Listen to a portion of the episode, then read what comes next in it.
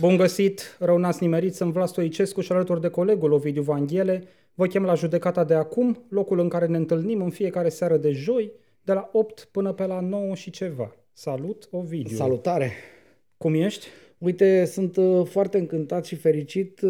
Pe partea de supraviețuire am mai învățat un truc. Acum am scris pe Facebook când am dat share la poza cu noi și cu emisiunea pe Facebook. Uh, am reușit să merg la baie. Aici noi nu mai avem lumină la baie aici, pe etajul nostru. Condițiile sunt de austeritate. Da, e un soi de Ucraina wannabe, practic, Casa Scânteii. Și nu mai avem lumină și am învățat să mă duc la baie, la pisoar, cu telefonul băgat în buzunarul din față și cu lanterna pornită. Mi-e și frică să te întreb cum procedai până acum. Uh, era, mergeam pe, cum să zic, pe intuiție mult. Uh, un dezastru, ce să mai... Dar, îl țineai și anume în mână, nu, pe păi, telefon? Nu, că... Eram, am, aveam alte greutăți de ridicat. Doamne iartă, sunt foarte prost astăzi, da. Este cumva starea normală după o săptămână de administrative în care m-am luptat cu statul român pe toate fronturile. Sunt uh, foarte mândru de mine. Cine te urmărește pe Facebook? Da, știe că mi-am... O activitate pe care eu personal o dezavuez, dar da, știi da. deja părerea mea despre prezența ta online. Da, atât uh, s-a putut. Cine te urmărește, deci știe că ai trecut prin această extraordinară epopee a înmatriculării, nu? Da, da, este superb. Nu pentru că ți-ai fi luat mașină, ci pentru că vechea mașină are numere noi. Are numere noi, da. Pentru că mă obligă statul român în treizeci de zile de la schimbarea domiciliului să mut și mașina după mine. Deci zice așa, în treizeci de zile ești obligat. Păi nici președintele țării nu reușește în treizeci de zile să mute o mașină dintr-un județ la București, exclus. Da. N-ai cum, fizic, nu ai cum. Totuși nu despre aventurile tale da, administrative ne propunem să discutăm în această seară la Judecata de Acum, ci despre alte subiecte, subiectele pe care le considerăm cumva mai importante, între ele politicile publice cu care, prin care statul român întâmpină riscul seismic da. în România sau, de ce nu, chestiunea Bâstroe, da. marele scandal care bântuie Dar, spațiul public românesc. Apropo de mers la veceu pe întuneric și de viața trăită pe întuneric, dacă îmi permiți, vom vorbi și despre frumosul și superbul chiar, nu frumosul, caz Budăi. Uh, e... Vezi că s-ar putea să nu știe lumea. Este ministrul Min, da. nostru al muncii. Ministrul muncii care uh, a început uh, interesant uh, anul. Sigur, faptele sunt mai vechi, dar acum au fost uh, date publicității. Deci vom avea o discuție și despre asta. O să ajungem și acolo. Hai să începem cu riscul seismic. Da. Uh, se întâmplă lucruri interesante. Am mai discutat, de da, noi am mai vorbit. După cutremurul să... din Turcia am și avut o intervenție telefonică. Da, l-am avut pe Matei Sumbasacu, care e unul dintre tinerii ingineri români care sunt realmente preocupați de povestea asta și care se uită la detaliu la ce face statul în, în chestiunea asta a riscului seismic și a prevenirii, nu cumva... A...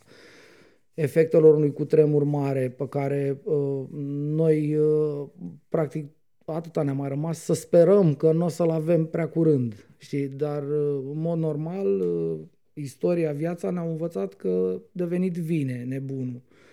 Uh, ei bine, între timp uh, de la acele ediții trecute ale judecății în care am mai discutat post cutremurul din Turcia despre riscul seismic în România, s-a mobilizat și guvernul tău. În ședința de ieri s-au propus două proiecte de lege în primă lectură, ca să citez comunicarea oficială a guvernului. Să știi că mi-a fost foarte greu să ajung și eu la această primă lectură a textelor de lege, pentru că, ce să vezi, nu sunt pe site-ul Guvernului României, decât cu titlu. S-a da. discutat cu tare lucru în ședința de guvern. Uh, am mers și pe site-ul Secretariatului General al Guvernului, nici acolo nu le-am găsit. Uh, într-un final le-am găsit pe site-ul Ministerului Dezvoltării Lucrărilor Publice și Administrației, care de altfel e, uh, cum să zic, uh, organul emitent uh, uh, în cazul de față. Această epopee googleistică a ta mă face să-mi schimb în foarte bine părerea despre responsabilii statului român. Uh, nu sunt, adică sunt foarte imbecili, dar nu sunt suprem imbecili, încât fiind alea atât de proaste să le mai și lași foarte la vedere. Deci măcar atâta, nu știu, instinct de conservare, dacă vrei, au ca să pitească alea undeva, adică ele fiind uh, cataclismice de-a dreptul. Adică eu m-am cutremurat uh, ieri când am văzut ce propune de fapt Guvernul României și de fapt ce stă în spatele propunerilor Guvernului României. Da, sunt două uh. proiecte legislative uh, puse pe masa Guvernului de acest Minister al Dezvoltării și Lucrărilor Publice. Uh, unul dintre ele uh, vizează uh, rescrierea, uh, reformularea unor articole legislative dintr-o lege adoptată anul trecut, care prevedea instituirea Planului Național de, nici nu mai știu cum îi zice, de zbor, zbor formator, motor, cum exact. Îi zici tu, da. Da. De întâmpinarea riscului seismic, de reducerea riscului seismic. Ei bine, atât de bine scris era respectivul plan național că, uite, e nevoie de modificări legislative nici un an mai târziu. Ăsta e unul dintre proiecte. Al doilea proiect vizează aprobarea, operaționalizarea unui alt program național care se cheamă Școli Sigure și Sănătoase. Ăsta e Dumnezeu pe pământ. Și a dat seama Guvernul României că în planul ăla național de anul trecut nu întâmpinaseră tocmai problema școlilor, știi?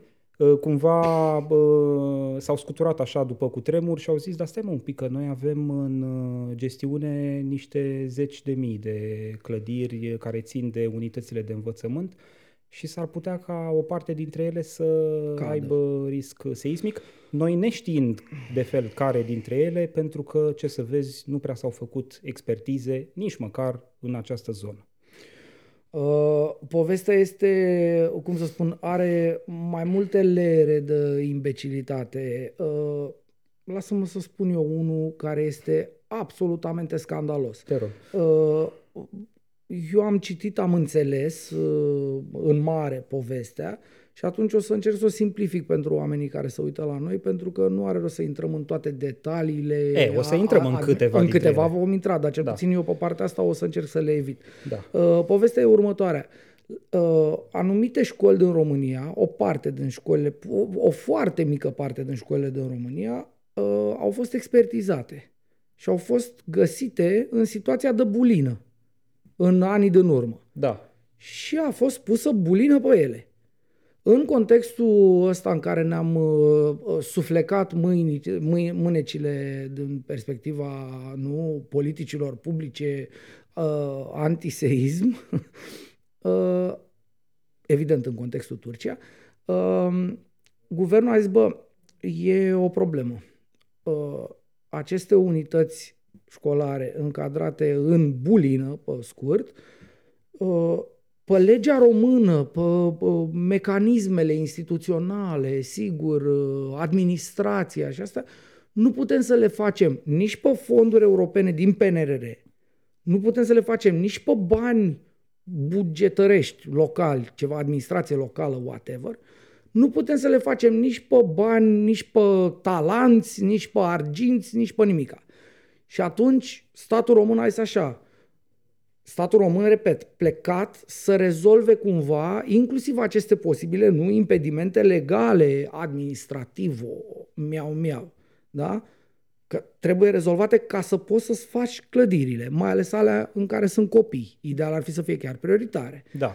Uh, plecat, deci, în uh, drive-ul ăsta, în logica asta, ce a zis statul român? Da, uh, le degradăm, le, adică luăm bulina de pe ele și zicem că sunt în risc doi, adică sunt mai safe decât sunt deja, pentru că fiind risc doi și nu bulină, atunci le putem băga în P N R R, fle, fle, fle și toate alte mecanisme bugetare. Dăm voie să te întrerup, sunt pe site-ul G patru Media care a scris despre da. acest subiect. Și Hot News a scris, a scris, scris mai multă lume. Da. Eu sunt pe G patru Media, perfect, am da, ales această sursă, citesc titlul, denunț public al unui oficial guvernamental despre cum s-au reevaluat școli care erau un risc seismic unu în pericol de prăbușire ca să poată lua bani din P N R R. Vicepremierul Kelemen Hunor. Au făcut o reevaluare și au fost trecute în categoria de risc seismic doi. Din pix, adică... Din pix, evident, pentru că, încă o dată, tu dacă o clădire e bulină... Bine, iarăși, cred că oamenii care se uită la noi sunt peste nivelul ăsta de înțelegere, astfel încât să nu fie nevoie să explic, dar hai să zicem că fac exercițiul ăsta. O clădire cu bulină, expertizată odată și pusă bulină pe ea, tu dacă nu-i faci nimic, ea nu se poate... revergora, ca să zic așa, înțelegi? Adică nu poate, nu știu, bate soarele mai într-un fel sau vântul din Pupa și ea, nu, își revine. Da. Adică se învârtoșează să astea. Nu se poate asta. Deci atunci, evident că dăm pix. Deci oameni buni, încă o dată vă spun, oamenii ăștia au zis așa, deci nu mai, gata, trebuie să rezolvăm situația clădirilor, da? Bun, cum o rezolvăm? Că nu putem să luăm pentru alea cu bulină de acolo, nu putem de acolo. Deci zici că sunt lăsate de la Dumnezeu aceste căcaturi, nu poți să iei de acolo și nu poți să iei de acolo. Atunci când a fost vorba de tentativele lor imbecile, păi de a renegocia P N R R-ul... Vine Curtea de Conturi. Domne, schimbi legea și Curtea de Conturi vine și nu mai are ce să spună, că tu ai puterea, tu ai două treimi în Parlament astăzi, nu coaliția de la guvernare. Oamenii aia care s-au așezat la ședința de guvern și care au venit cu această soluție sunt reprezentați în Parlament de două treimi. Deci ei pot să schimbe mâine ce vor ei, într-un sens constructiv, că altfel ieșim iară pe stradă, nu-i vorbă. Dar dacă ar fi ceva să zici, domne, uite, avem, ne-am dat seama că avem o urgență. Vedem că am neglijat chestiunea asta cu riscul seismic în ultimii treizeci și doi de ani, cum am stabilit și la discuția cu Matei, care mm. cu asta se ocupă și se pricepe. Uh, Păi gata, schimbăm totul. Astea sunt priorități și de, de astăzi noi luăm banii și de la, nu știu,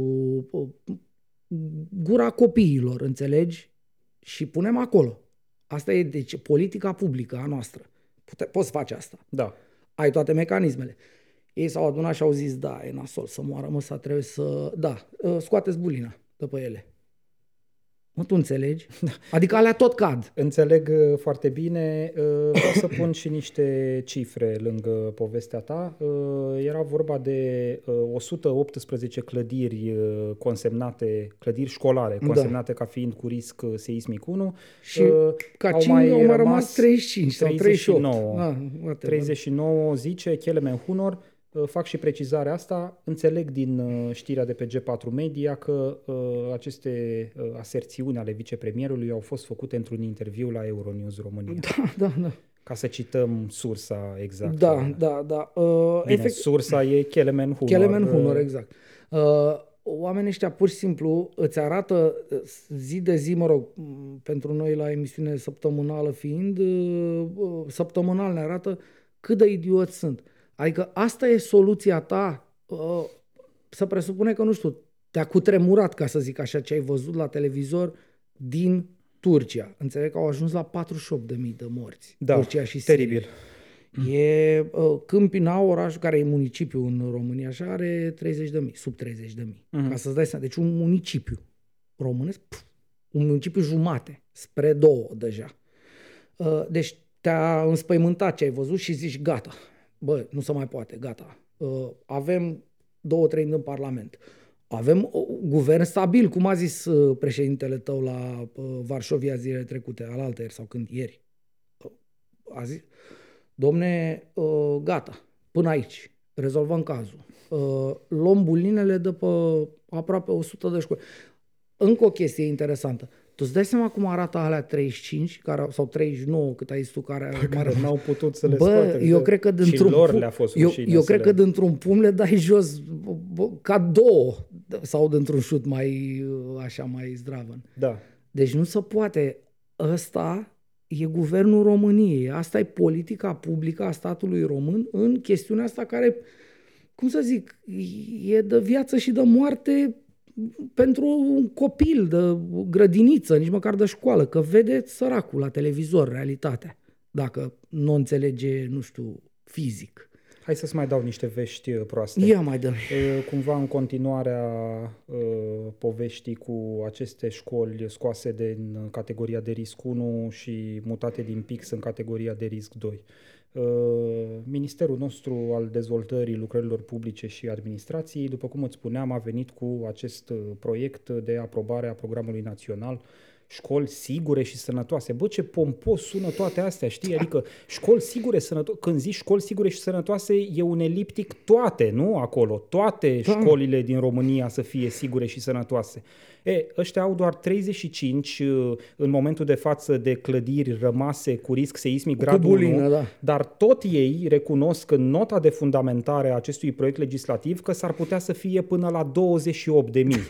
Peste douăzeci și opt de mii. Ba chiar fac, deci fac, că... fac, fac evaluarea financiară a întregului proiect, costul uh, uh, prognozat al întregului proiect, plecând de la premisa că toate plecând sunt de la în situația celor că treizeci... s-ar putea da. Ca multe din cele douăzeci și opt de mii. Da. Sigur, chiar ei notează în nota de fundamentare că nu sunt expertizate. Da, pe asta, atunci... asta, uite, ne scrie Silvia aici și ne întreabă, până la urmă avem o numărătoare pentru toate școlile? Da, avem. Sunt douăzeci și opt de mii toate uh, expertizate, sunt uh, uh, probabil câteva sute, mă gândesc, nu? Păi nu, stai uh, un pic. Expertizate, probabil că erau cele o sută optsprezece care erau pe nu, listă cu gândesc, riscul. Nu. nu, expertizate sunt mai multe, mai da. Multe cele zic, găsite da. Cu riscul cele găsite unu, cu bulină, sunt cele o sută optsprezece da. Care au mai rămas treizeci și nouă, ne spune Kelemen Hunor. Nota de fundamentare a guvernului zice treizeci și cinci. Mă, nici aici nu se pupă datele. Îți dai seama că eu mă uit, mă, treizeci și nouă nu e treizeci și cinci. Nu te da, su- eu, eu sunt de acord eu, cu tine, dar... Am trecut și eu un picuț până în școală și am da. Aflat că treizeci și nouă e diferit de treizeci și cinci. Da, e o vorbă de la penitenciar, ca să zic așa, cu de când e cinci mai mare ca șapte, știi? Exact așa e asta cu treizeci și cinci treizeci și nouă. Nu interesează deloc. Prima veste proastă, repet, ei au treizeci și cinci pe listă cu risc unu, vin cu acest program, fac o fișă financiară aferentă programului în care calculează pentru douăzeci și opt de mii, potențial douăzeci și opt de mii de clădiri. Uh-huh. Nu știm exact câte dintre alea, în mod cert, vor trebui expertizate. Nu știm câte intră la risc unu, câte intră la risc doi, câte n-au deloc risc. Da, dar da. Guvernul României vine și face această evaluare financiară posibil necesară da, vezi, pentru douăzeci și opt de mii. Dar vezi, e un paradox aici. Iartă-mă, îți da, iau vorba da. De în gură că mi-a venit asta în cap acum. Totuși, e puțin probabil ca toate douăzeci și opt de mii neexpertizate să fie în situația de bulină, astfel încât să extinzi costul de la astea treizeci și cinci sau treizeci și opt sau treizeci și nouă, whatever, către toate douăzeci și opt de mii. Dar asta înseamnă că sunt atât de imbecili încât ei, punând o, o, o nevoie de buget atât de mare, nu? Da. Făcând extensia asta, care, repet, e puțin probabil să fie adevărată, uh, ei își pun bețe în roate demersului lor de a, cum să spun, de a consolida finalmente aceste clădiri. Pentru că o să ajungă lumea să spună, păi stai bă nene, că ăsta e P I B-ul României pe trei ani sau ceva, știi? Da. Și o să zică, stați domnule, aia e, cad, cad. Până la urmă de trecut și de copii, știi? Bine, iertați-mi, înțelegeți miștoul. Știi? Cum zic? Hai că... ai, ai anticipat cumva ce vroiam să spun. Ai și n-ai dreptate. Acest program național Școli Sigure și Sănătoase ne este prezentat de guvern ca fiind marea politică publică în materie de reducere a riscului seismic, dar dacă citim, am făcut efortul ăsta, vezi, am obiceiuri proaste. Da. Îți ziceam că am mers, am găsit în sfârșit proiectul normativ pe site-ul M L D A P. Uh, și am parcurs, uh, uite chiar acum uh, am pe laptop deschis acest uh, document, e de fapt o ordonanță de urgență pentru aprobarea Programului da, Național da. Școli Sigure și Sănătoase. Aici dacă citești uh, prevederile uh, normei uh, legislative propuse, o să vezi că majoritatea măsurilor propuse spre finanțare n-au nicio legătură cu riscul seismic. E vorba e despre anvelopări, Uh, uh, uh, energii sustenabile, să, nu știu, pui panouri solare pe școală sau, știi, păi lucruri pică. De genul ăsta. Se vorbește inclusiv de digitalizarea școlilor, deci finanțarea pică, unor cheltuieli pentru digitalizare, pentru că, da, altfel îți pică școala pe laptop. Când, ai, când îl ai pe laptop. Da. E foarte frumos, repet, acest proiect a fost prezentat cu surle și trâmbițe ieri ca fiind marea politică publică în materie de risc seismic, dar dacă ne uităm, grosul finanțărilor se duc de fapt pe alte tipuri de obiective. Care e feeling-ul meu? Cred că vor să înghită mai mulți bani, inclusiv din P N R R, cumva mascând da, cu da, mantă da. pe zona de risc seismic, dar de fapt majoritatea Doamne, lucrurilor nu sunt din zona care ar fi, să zicem, finanțate, nu sunt neapărat din zona de risc seismic. Zi-mă și mie pe aia cu radonul. E o prevedere. Dar ce e radonul? Poate e știe un gaz. cineva. E un, e un gaz? gaz, da, spune sigur. Păi da, uite că nu știu dacă găsesc aici. E o prevedere într-adevăr superbă pentru reducerea, uite zice așa, lucrări necesare pentru reducerea concentrațiilor de radon în clădiri. Eu, am, eu știu că e gaz. Eu nu dar, știam ce e radonul. Eu știu că e gaz, dar nu știu ce gaz e și vreau să ne ajute cineva din cei care se uită la noi, sper că avem vreun chimist, să ne spună și în, în primul rând ce e cu radonul ăsta și Și în primul, de fapt, rând, să ne spună dacă copiii produc radon de ăsta. Da. Înțelegi că altfel la școală de ce ar fi radon? Uite, lucrări necesare pentru adaptarea clădirilor și spațiilor la, ne- la nevoile persoanelor cu dizabilități. Foarte da. frumos, e frumos, nu da, zic da. nu.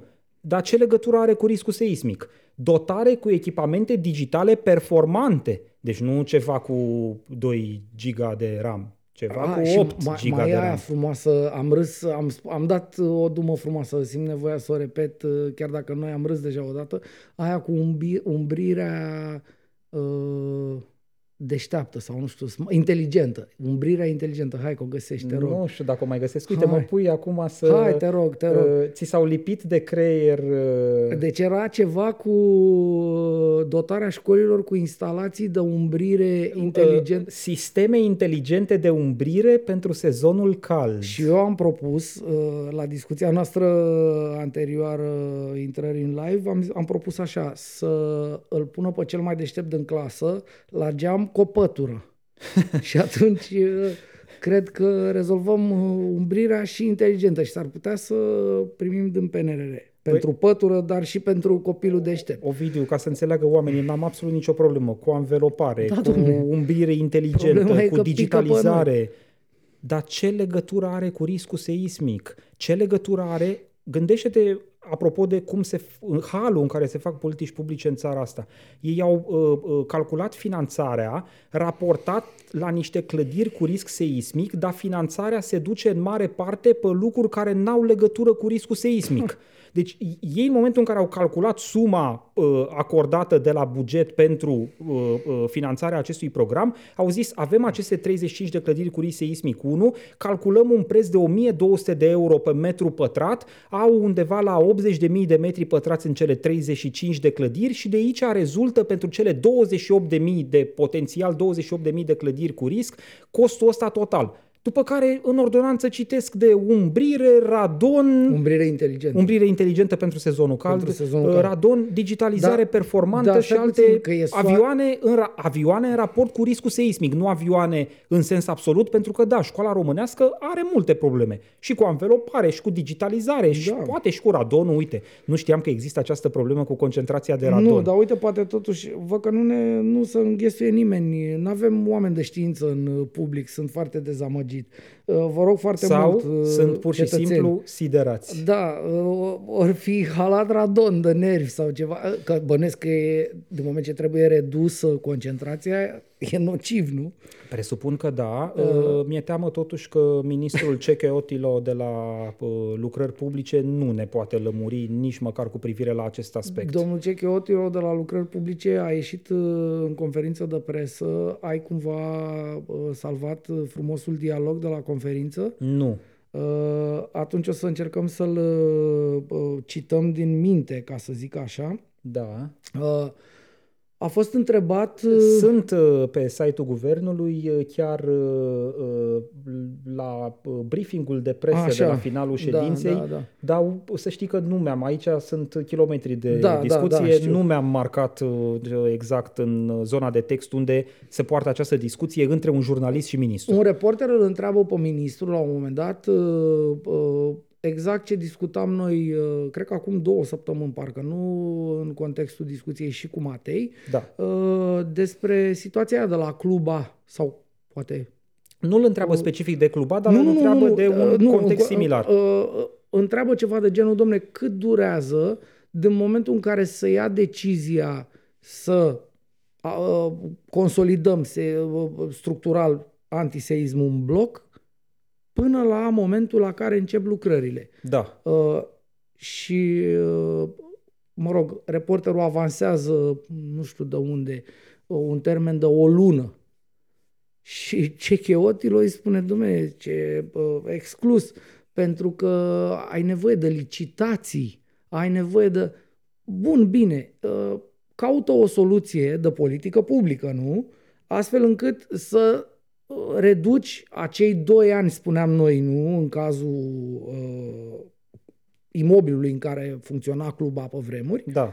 uh, să reduci la, nu știu, două luni, hai, trei luni, da? Hai să le reamintim oamenilor. Povestea da. Acolo era că fusese nevoie de douăzeci și patru de luni ca să se întocmească dosarul, nu? Să se strângă toate actele, să se pună în ordine toată birocrația necesară demarării propriu-zise da, a lucrării. Da, da. Deci doi ani a durat doar ca să fie dosarul, da, gata. Da, da. Nu știu, să se pună de acord asociația de proprietari, toți oamenii acolo ce au avut nevoie, avize, să strângă doi ani până să înceapă prima să, zi de lucru da, efectiv. Să ridice schelele pentru construcția efectivă, da.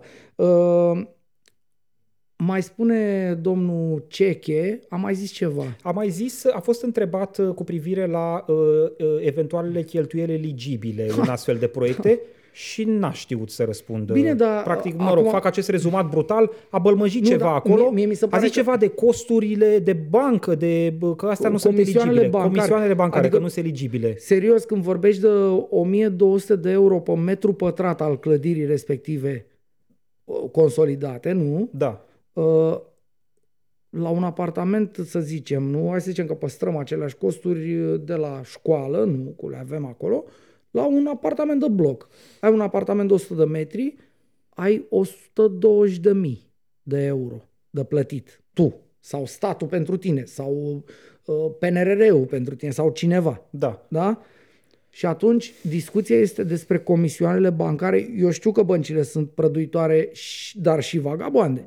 Dar totuși nu se poate așa ceva. N-a știut ce să răspundă. N-a știut ce să răspundă și a spus... Că... Adică și eu m-aș fi gândit că uh, niște comisioane bancare probabil că nu sunt eligibile. Și uh. da, să zică ceva. Principiul, Până... principiul e să ieși de acolo zicând ceva din briefing. E, uh, ca să închidem cercul, nu, că noi în România avem uh, autoritate centrală, uh, uh, Guvernul României și sigur Parlamentul care legiferează, iată, deja acum legi, de data asta legiferează Guvernul direct, că să nu-i deranjeze oamenii acolo, uh, dar avem și autoritate locală care are și ea politica ei publică uh, anti-cutremur, dacă pot să folosesc acest barbarism tâmpit cu anti-cutremur. Uh, au început, ne scrie cineva și da, am văzut și eu poze, uh, au început școlile, mai ales în contextul cutremurilor de la Gorj de uh-huh. zilele trecute, de săptămânile trecute, uh, directorii de la școli au găsit soluția. Aproape mai bine decât uh, smuls bulina de pe clădire, uh, asta lui Ceche, meche asta. Uh, cer părinților, directorii de la școli, declarație pe proprie răspundere că dacă pică școala, ei n-au... pe copilul lor, da, da, da, da, dacă da, da. Îi omoară școala copilul, uh, n-au nicio pretenție și asta e. Deci, auzi, încoată, nu tu înțelegi? Nu, nu, n-am asistat, exact, adică n-am asistat după, la același fenomen la după colectiv, colectiv exact, exact, cu exact. autorizațiile Domnule, la incendiu. N-avem cum să verificăm toate clădirile și toate așa, pentru că n-avem personal, legislația e foarte stufoasă și atunci faceți, domnule, în continuare pe proprie răspundere. Băi, oameni, dar umblați, bă, acolo. Cum mă să dai tu bulina jos de pe casă? În loc să zici, bă, dar totuși, cum dracu să fac eu să fac casa? Nu? Uh, îmi dai voie să, să, apropo de performanță administrativă în statul român, hai să-ți uh, citesc uh, ceva. Chiar statul român ne spune ceea ce urmează eu să-ți citesc în nota de fundamentare care însoțește unul din proiectele legislative propuse ieri în ședința Ia. de guvern pentru reducerea riscului seismic. Nu știu la care te referi, Zici așa. la care pasaj te referi. Multe. Că sunt unul mai scandalos ca altul, dar bănesc că există ceva. O... Ministerul Dezvoltării Lucrărilor Publice și Administrației derulează începând din anul două mii unu programe anuale de acțiuni privind proiectarea și execuția lucrărilor de intervenție pentru reducerea riscului seismic al clădirilor de locuit multietajate încadrate în clasa unu de risc seismic. Mm-hmm. Adică asta cu bulină. Ca să... Da. În perioada două mii unu - două mii douăzeci, nouăsprezece ani, da. În baza programelor anuale de acțiuni pentru finanțarea lucrărilor de intervenție pentru reducerea riscului seismic, la construcțiile existente cu destinație de locuință multietajate încadrate prin raport de expertiză tehnică în clasa unu de risc, au fost introduse la finanțare un număr de o sută patru clădiri. nouăsprezece ani, o sută patru clădiri propuse Din... spre Așa. a se efectua lucrări de consolidare, da. Din care au fost finalizate lucrările de consolidare pentru doisprezece clădiri, în paranteză cinci sute patruzeci și șapte de apartamente, dintre care opt clădiri în municipiul București. De asemenea, au fost incluse la finanțare în vederea realizării proiectării lucrărilor un număr de șaptezeci și cinci de clădiri. Mă, tu îți dai seama? Băi, îmi dau seama, eu îți amintesc doisprezece că... clădiri finalizate în nouăsprezece ani. Îți amintesc că acum niște ani de zile...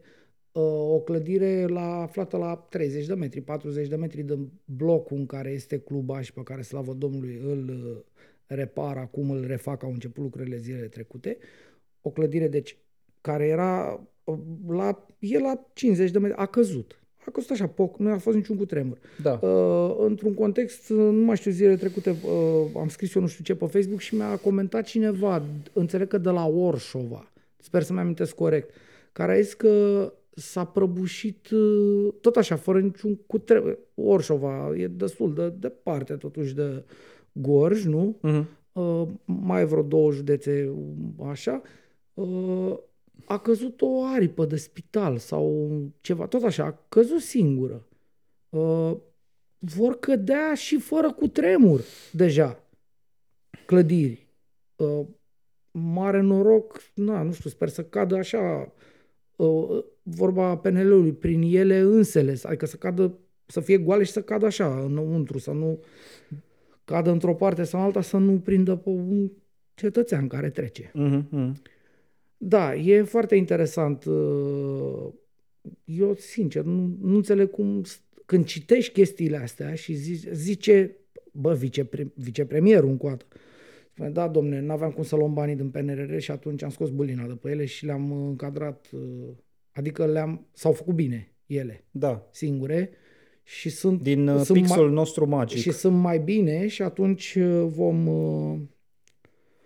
vom lua bani din P N R R. Uh, adică, cum să, dar oamenii ăia de la Bruxelles care dau drumul la bani, că bănesc că acolo există un serviciu de monitorizare, de presă, oamenii ăia nu s-or simți că bănesc că ăia, chiar dacă lucrează tot cu bani publici, au o conștiință mai mare totuși decât bugetărașul român atunci când vine vorba de banii pe care îi manipulează. Chiar dacă nu sunt ai lor, îi percep ca fiind ai lor. Gen, au grijă de ei. Eu cred că oamenii ăia privesc cu suspiciune orice fel de date statistice... Păi... le sunt furnizate da, o, de statul român. O să român. Trecem către povestea cu Bâstroe în curând, unde e fix același lucru, Vlad.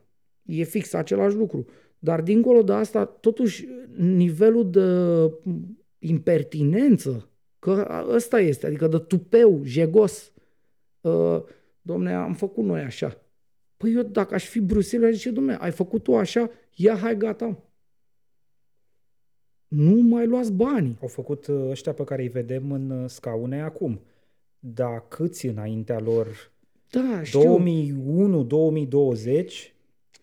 Eu știu ce vrei să spui, că și acolo să uh, făcea baletul ăla de pe vremea lui Stase, înainte de aderare, uh, stegulețele roșii, absolut fantastic. Parchetul Ap- Național Anticorupție, știu ce vrei Ascultă-mă să spui. Ascultă-mă un pic, apropo, suntem... apropo de tupeu, păi ce mostră mai mare de tupeu decât un minister care vine în România și zice, în baza programelor noastre anuale de reducere a riscului seismic, în nouăsprezece ani au fost clădiri. făcute douăsprezece clădiri, au fost consolidate da. douăsprezece clădiri și uh, uh, propuse spre finanțare o sută.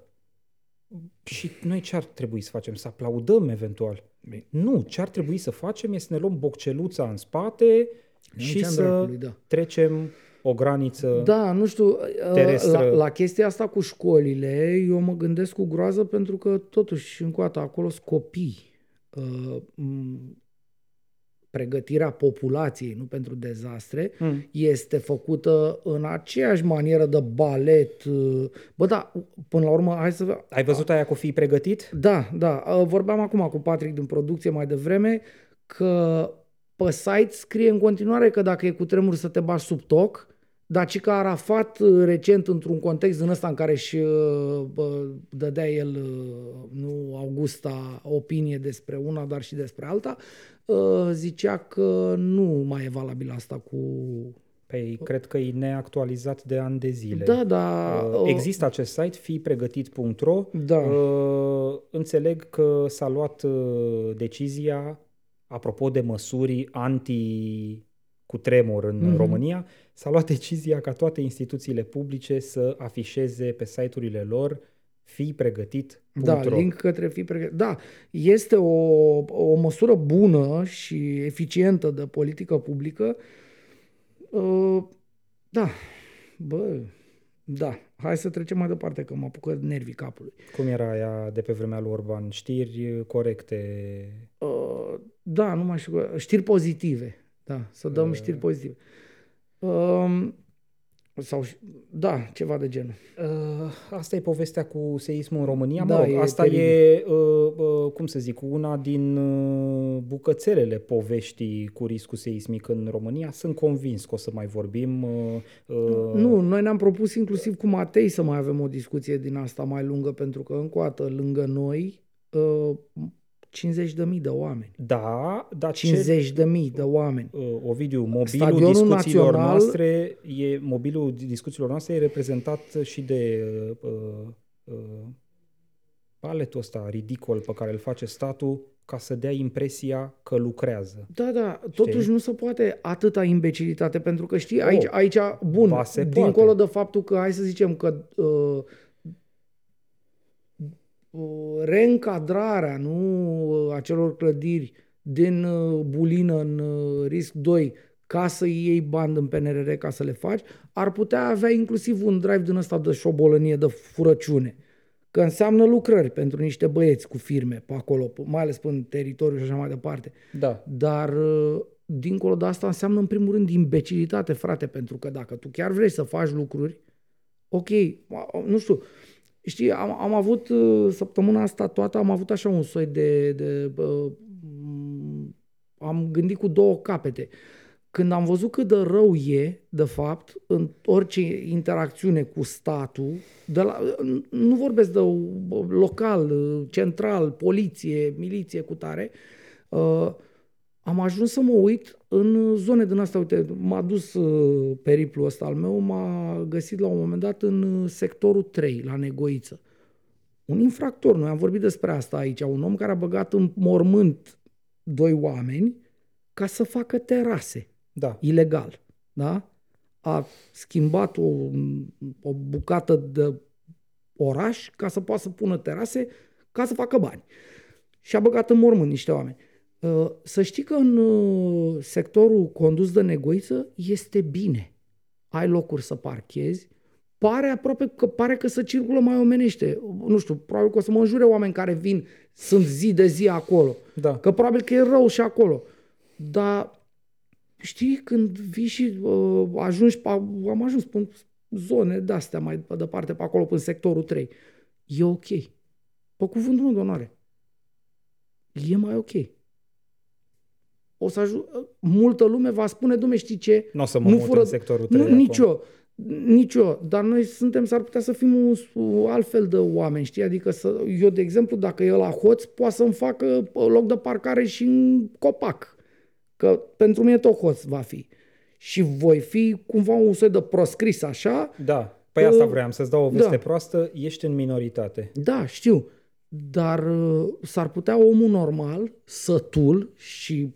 pur și simplu, așa, obosit de toate astea, să zic, auzi, bă, știi ceva, Negoiță până la ce face, bă? Fură de la mine, nu fură. Bine, fură tot de la tine, normal, dar cu două mante, știi? Da, da, da. da. Sau poate că a furat, dar a și făcut. Da, și atunci, deci vorbesc foarte serios, oamenii vor ajunge să gândească așa și mie o să-mi fie rușine, n-o să, o să-mi fie și nu o să-mi fie, că ți-am gândesc cu două căpățânii. Să-i mai judec pentru asta.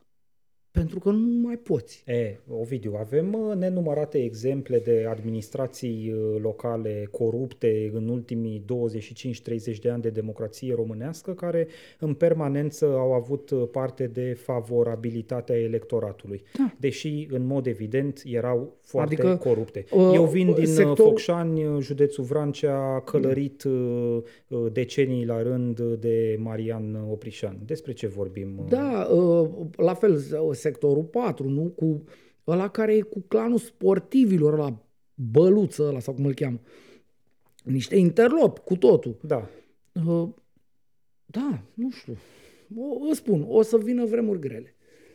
Uh... Pentru uh, tot ce înseamnă uh, reformism. Încerc, și... Încercam să-ți spun lucrurile în perspectivă și să-ți zic că, de fapt, traversăm, tot traversăm această furtună de ani și ani da. de zile. Da, nu știu de ce, nici nu mai știu de ce am făcut această paralelă cu viața aia normală de rând, cu interacțiuni constante, continue cu statul, în logica asta a lucrurilor pe care le vedem. Știi? Da. Asta cu politici publici și așa mai departe. Vai de curul nostru. Apropo de uh, lucruri pe care chiar dacă le vedem, le înțelegem tot mai puțin, hai să zicem două vorbe și de marele scandal uh, Bâstroe. Da. Uh, mă lași să sumarizez eu și te tu rog. Mă completez după aia pe partea de date și de așa. Te rog. Uh, există acest canal Bâstroe, este în partea ucraineană a Deltei. Dunărea are o parte, Delta Dunării are o parte mare în România și o bucățică în Ucraina. Canalul Bâstroe e acolo.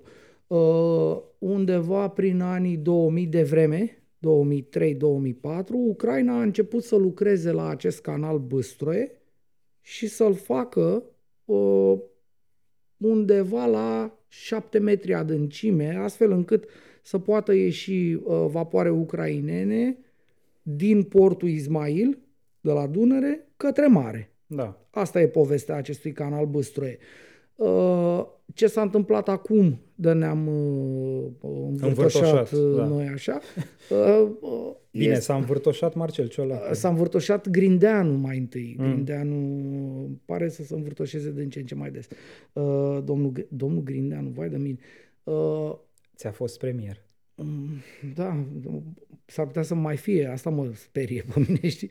Uh, Grindeanu uh, a văzut pe Twitter un, uh, o postare a ministerului uh, ceva, un Ministerul Transportului și Dezvoltării, nu știu, un uh, da. altfel de a, cătuire a guvernului. Cred că acolo. infrastructură. Infrastructură, da. așa, uh, care anunța că s-a reajuns cu dragarea canalului Bâstroe la adâncimea de uh, șapte metri, șapte metri mai mult sau mai puțin, ceva de genul ăsta, spuneau. Da. Uh, și a luat foc. De la trei, ceva. De la trei, ceva, spunea același uh, ministru, bănuiesc, în postarea respectivă.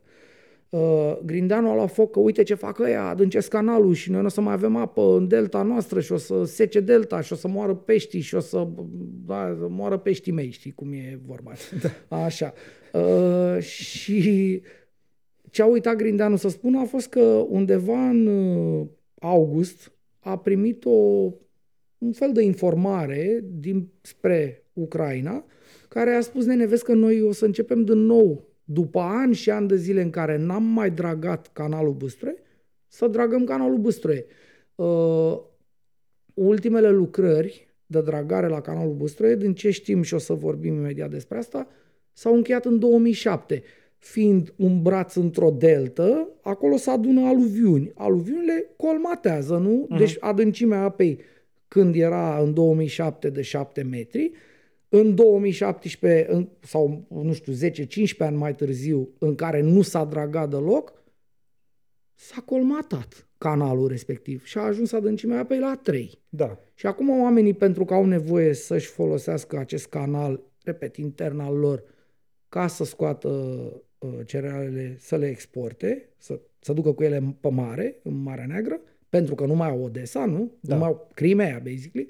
Uh, au dragată la din nou. Până acum probabil nu le-a trebuit, că își făceau treaba cu porturile direct de la mare. Încă o dată, au săpat până la adâncimea operațională. Operațională, da. N-au săpat păi nu, suplimentar. Acum, acum ajungem la... Cumva sensul spuselor lui Grindeanu, marota lui Grindeanu, dacă vrei, era că fac alt canal acolo. Da, asta da, se înțelegea da, da. Și pe asta, sau în jurul subiectului ăsta, s-a inflamat foarte tare lumea, că ăia fac alt canal acolo. Uh, sapă mai mult vom, decât ar fi avut vreodată adâncime da. acolo, ducând uh, adâncimea lui Bâstroe în zona căreia România îi se opune da, de ani și corect. ani de zile. Pentru Ceea că Bâstroe, de fapt, e un proiect care, la bază, a avut două faze de execuție. Uh, o fază unu care a fost executată și o fază doi care n-a mai ajuns niciodată să fie executată. Tocmai pentru că România s-a opus. Tocmai exact. pentru că România s-a opus. Exact. E, săpăturile de acum, această curățare, dacă vrei, a canalului, păstrează dimensiunile tot în uh, uh, uh, adâncimea din faza unu. Nu s-a trecut cu adâncimea în altă fază a proiectului. Acolo e o cu tot o altă discuție. România încă se opune acestei inițiative ucrainene. Ucrainenii, la rândul lor, ani și ani de zile au, răs, au lăsat deoparte subiectul ăsta pentru că lucrarea în sine era destul de costisitoare. Da. S-au mulțumit care... doar cu adâncimea din faza unu la care ajunseseră, da. ba chiar n-au mai curățat. Da, l-au lăsat la să rând. colmateze, exact. Uh... Și acum, practic, au îndepărtat ce s-a adunat în anii în care n-au intervenit deloc acolo. Bun, Bine, Ovidiu, asta se vede cumva de la distanță. Eu, da. nu, eu nu m-am dus să fac măsurătoare nu, asta, acolo. A, aici, asta v-am să zic. Uh, un lucru care este imputabil Ucrainei, fără discuție, uh, dar care cumva, nu știu, acum sigur poate dă scârbă efectiv de tot ce înseamnă oficial al statului român, uh, pentru că îl consider imbecil, uh, e posibil să fie tot un soi de prostie, sau mi se pare mie că ar putea să fie tot un soi de prostie din partea Ucrainei, mai degrabă decât ticăloșie, e că nu ne-au lăsat niciodată, nu ne-au dat voie să mergem și să vedem ce e acolo. Uh-huh. Deci această opacitate, bun, Ucraina e un stat foarte corupt, sau era un stat foarte corupt înainte de povestea cu războiul. Probabil că, na, odată ce trece povestea cu războiul, eu sper bine pentru ei, va fi din nou o problemă cu corupția acolo. Dar în același timp eu cred că este foarte multă prostie în momentul ăsta acum, pentru că gândește-te, România te-a ajutat pe tine deja de un an foarte mult.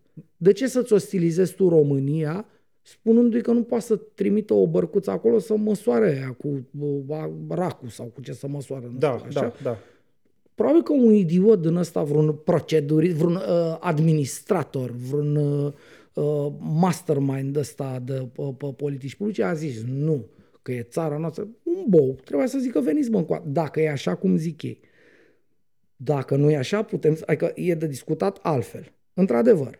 Pentru că e o problemă acolo, dar și o eventuală altă problemă, dacă ar fi, n-ar fi foarte gravă, din ce înțelegem noi, dintr-un raport pe care bănesc că l-ai tu acolo. Ascultă-mă un pic, într-o situație în care lucrurile ar sta cu totul altfel și ei ar săpa un nou canal, nu și-ar ostiliza doar România. E vorba de niște tratate internaționale Absolut, care da. reglementează Absolut. intervenția în zonă, că e biosferă, e patrimoniu, adică sunt niște chestiuni acolo care trec dincolo de simpla monitorizare românească, care, în fapt, nu prea există nici pe partea noastră, nici în delta noastră nu e monitorizat impactul asupra mediului. Nu vreau să ajungem... În, în România s-a iscat un mare tărăboi acum, apropo de impactul asupra mediului, în condițiile în care România n-are nicio treabă da, da, cu monitorizarea bani, exact. impactului nu, de nu, mediu în delta. Încă o dată, nu dă doi bani pe ideea de delta.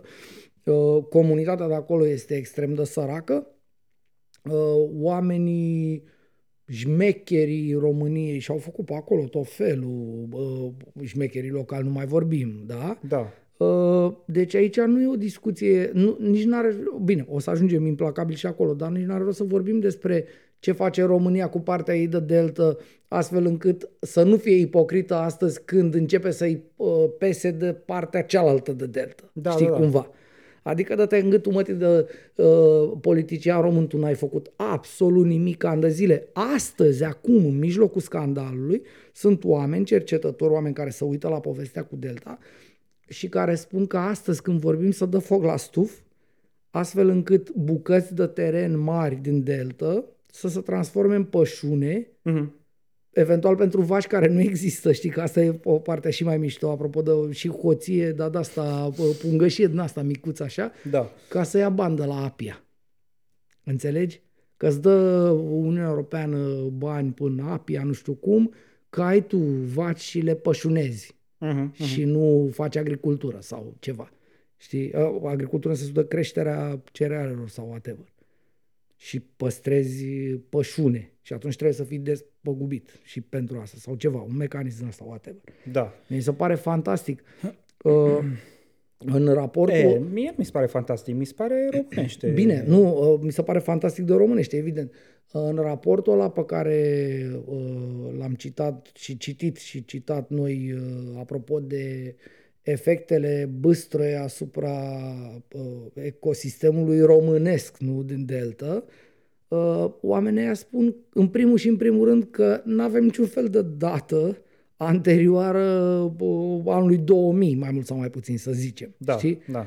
Deci și dacă ar exista, nu știu, din cauza adâncirii Bâstroe, chiar și la nivelul ăla de operațional, cum uh, era stabilit anterior, nu știi dacă, de exemplu, sturionii au vreo problemă sau n-au, sau sturionii din partea românească sau cea.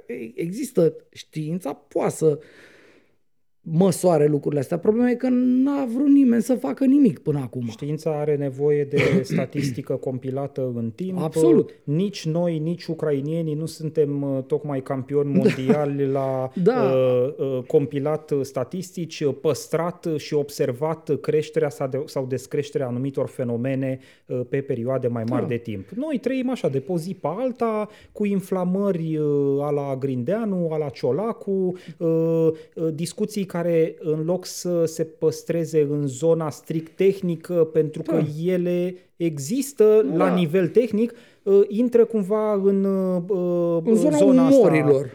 Da, o zona umorilor în care toată. nimeni nu mai înțelege nimic. Ne distrug Delta.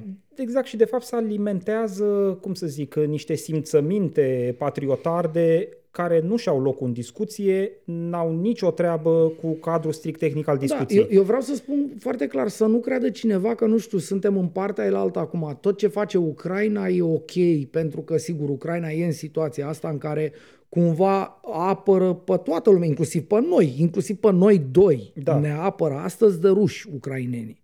Adică asta e o realitate, dar dincolo de această realitate să nu creadă cineva că noi aici la măsuță, chiar și apărați de ei, am, ne-am pune capră, dacă îmi permiți această referință zoologică, în fața unui soi de abuz pe care l-ar face.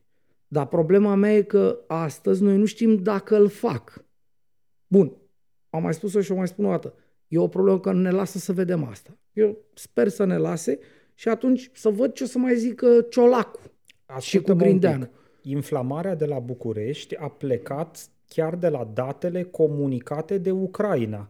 Inflamarea de la București nu a plecat de la uh, Ciolacu, care s-a dus el în mijlocul canalului Bâstroe și a făcut o măsurătoare proprie și a zis, uite bă, trebuia să fie trei virgulă nouă și am descoperit da, da, asta, eu că asta sunt șapte. Da, e, Ucraina a anunțat că a ajuns la aproape șapte, curățând uh, uh, uh, acest canal. Lucru, șase virgulă nouă sau nu știu câte. Lucru pe și atunci care Ucraina... ce m-a interesat pe mine, încerc să-ți explic te rog, te rog. cum ne-am poziționat noi în raport cu subiectul. Corect. Ce m-a interesat pe mine e dacă acest șase virgulă nouă metri comunicat de Ucraina e sau nu e în parametrii tehnici ai canalului. Legal. Gen, dacă dacă da, e da. în dacă e, e, e până la urmă adâncimea operațională a canalului, așa cum a fost el executat încă din două mii patru, în acea primă fază de execuție da, a proiectului. Da. Și atunci, ăsta e motivul pentru care am căutat să ne lămurim cu privire la aspectele da. tehnice. Și uh, alergând noi pe câmpiile internetului, că îmi dau seama că n-am ajuns la sursa datelor noastre până la urmă și aș da. vrea să o prezint. Te rog.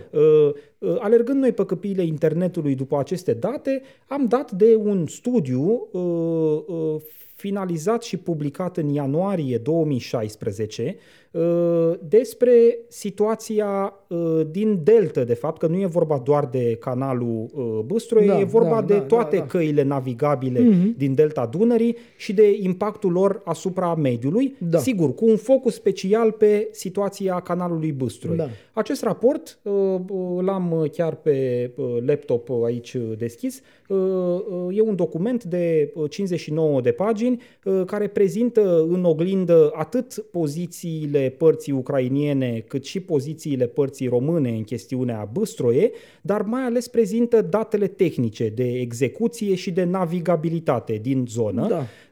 E structurat pe capitole, e foarte ușor de citit chiar și pentru un nespecialist, mm-hmm, adică nu mm-hmm. e genul de raport foarte sec, ai nevoie de două facultăți mm-hmm. de specialitate ca să pătrunzi semnificația cuvintelor.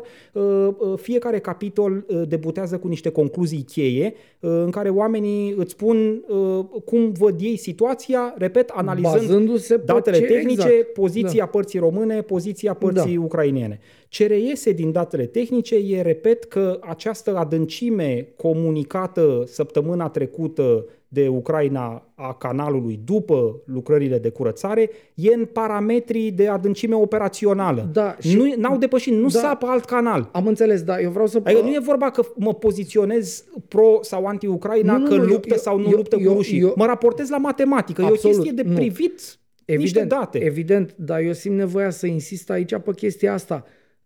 Adâncimea asta la care ucraineanul de la ministerul whatever jubila, nu? Da. Că au ajuns în sfârșit de nou la ea. Aia. Nu, nu, nu, nu, nu, altceva vreau să spun. Este comunicată, informată România despre ea încă din august. Mm. Cine a fost informat? Ministerul Transporturilor, că ăla se ocupă de chestii care țin de pescaj, de navă și adâncim de fluvii și alte lucruri. Da. Da? Cine a sărit ca bou? Grindeanu. Cine e Grindeanu? Ministrul Transporturilor. Adică despre asta e vorba. Ei te-au anunțat pe tine, sigur, te-au anunțat în august, tu probabil că n-ai văzut acea comunicare, acea informare, dar vezi un tweet. Într-un tweet ăla nu poate să spună am ajuns la șapte metri adâncimea aia corectă a canalului pentru că noi n-am mai dragat de cincisprezece ani pentru că, pentru că, că e tweet. Da. El spune, gata, putem să ieșim cu cerealele pe canalul nostru, uh-huh. pe Bâstroe. În sfârșit am rezolvat problema, ăla probabil să lăuda și el cu realizarea lui de ministru, de dracu să-l ia, că a făcut, a dragat ăla și se poate merge cu barca pe el. Da. Nu? Asta e, despre asta e povestea. Corect.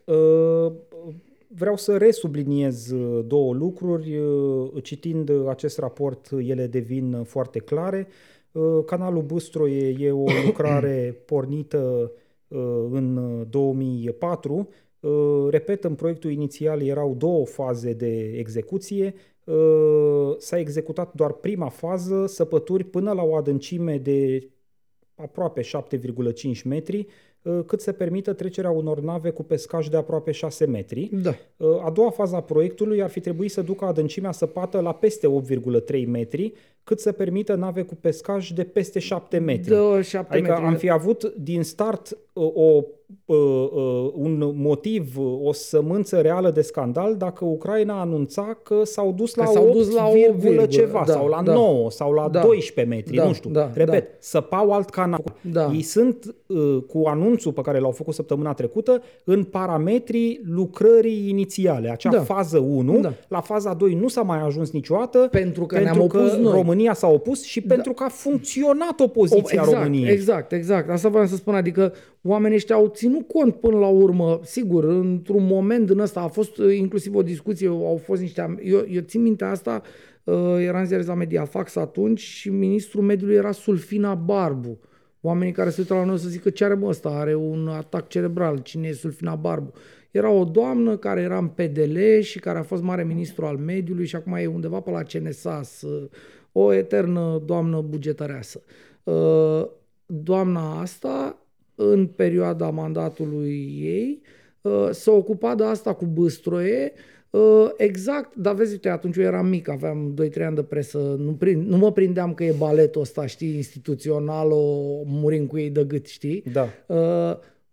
O săptămână, da, un anu, conferință de presă la Ministerul Mediului în care noi ne luptam cu ucrainenii, cu Bâstroe, în condițiile în care colegul ei de guvern, drujba lui Dumnezeu Zid de la U D M R, uh, Otilo Overeștoio, Overeștoio Otilo, da, rupea pădurile pe care le gestiona ea la Ministerul Mediului, e, le rupea pe genunchi, nu le tăia. Nu, dar asta zic, știi, și noi ne duceam acolo ca șoricei și ziceam, mamă, mamă, ce nenorocire cu Bâstroe, și citam noi studii și făceam. Deci asta e o poveste în care și ucrainenii sunt proști, fie și doar pentru că nu ne lasă să ne ducem acolo să vedem, mm. dacă într-adevăr e mai nasol decât spun ei că e, putem să ducem povestea într-o altă zonă. Există, noi suntem, există convenția de la E S P O cu da, zonele da, da. protejate, există multe convenții la care ambele țări sunt parte. Și poți să faci tot felul de apeluri către convențiile respective, nu? Care să vină și să medieze o soluție și așa mai departe. Deci nu, drama până una alta nu e. Asta vreau să fie foarte clar, ca să înțeleagă lumea care, bine, iarăși e posibil ca oamenii să fi înțeles deja, pentru că circul ăsta cu Bâstroe și cu asta e deja de o săptămână more or less, în spațiu public.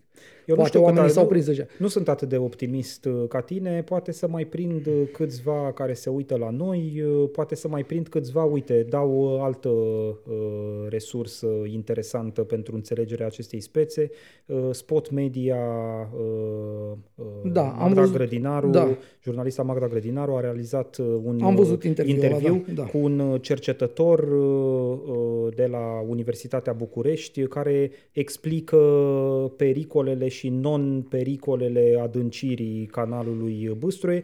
În principal și omul respectiv susține că lucrurile nu prea stau deloc așa da. cum sunt prezentate de politicieni.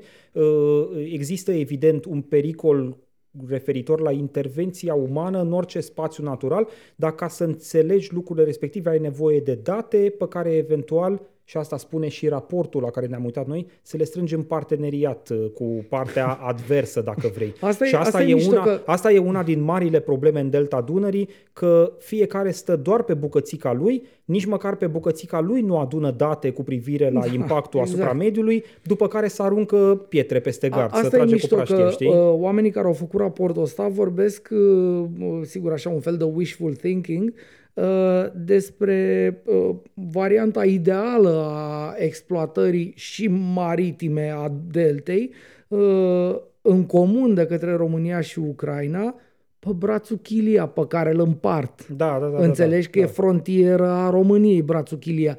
Dar de ce n-au vrut niciunul nici altul? Că n-au, pentru că încă o dată Ucraina până la război cel puțin era un stat cel puțin la fel de corupt ca România. Să fim foarte bine înțeleși. Adică asta să nu cumva să creadă ceva că idealizăm, iarăși insist, că există și căderi în partea cealaltă și n-aș vrea să ne ducem acolo.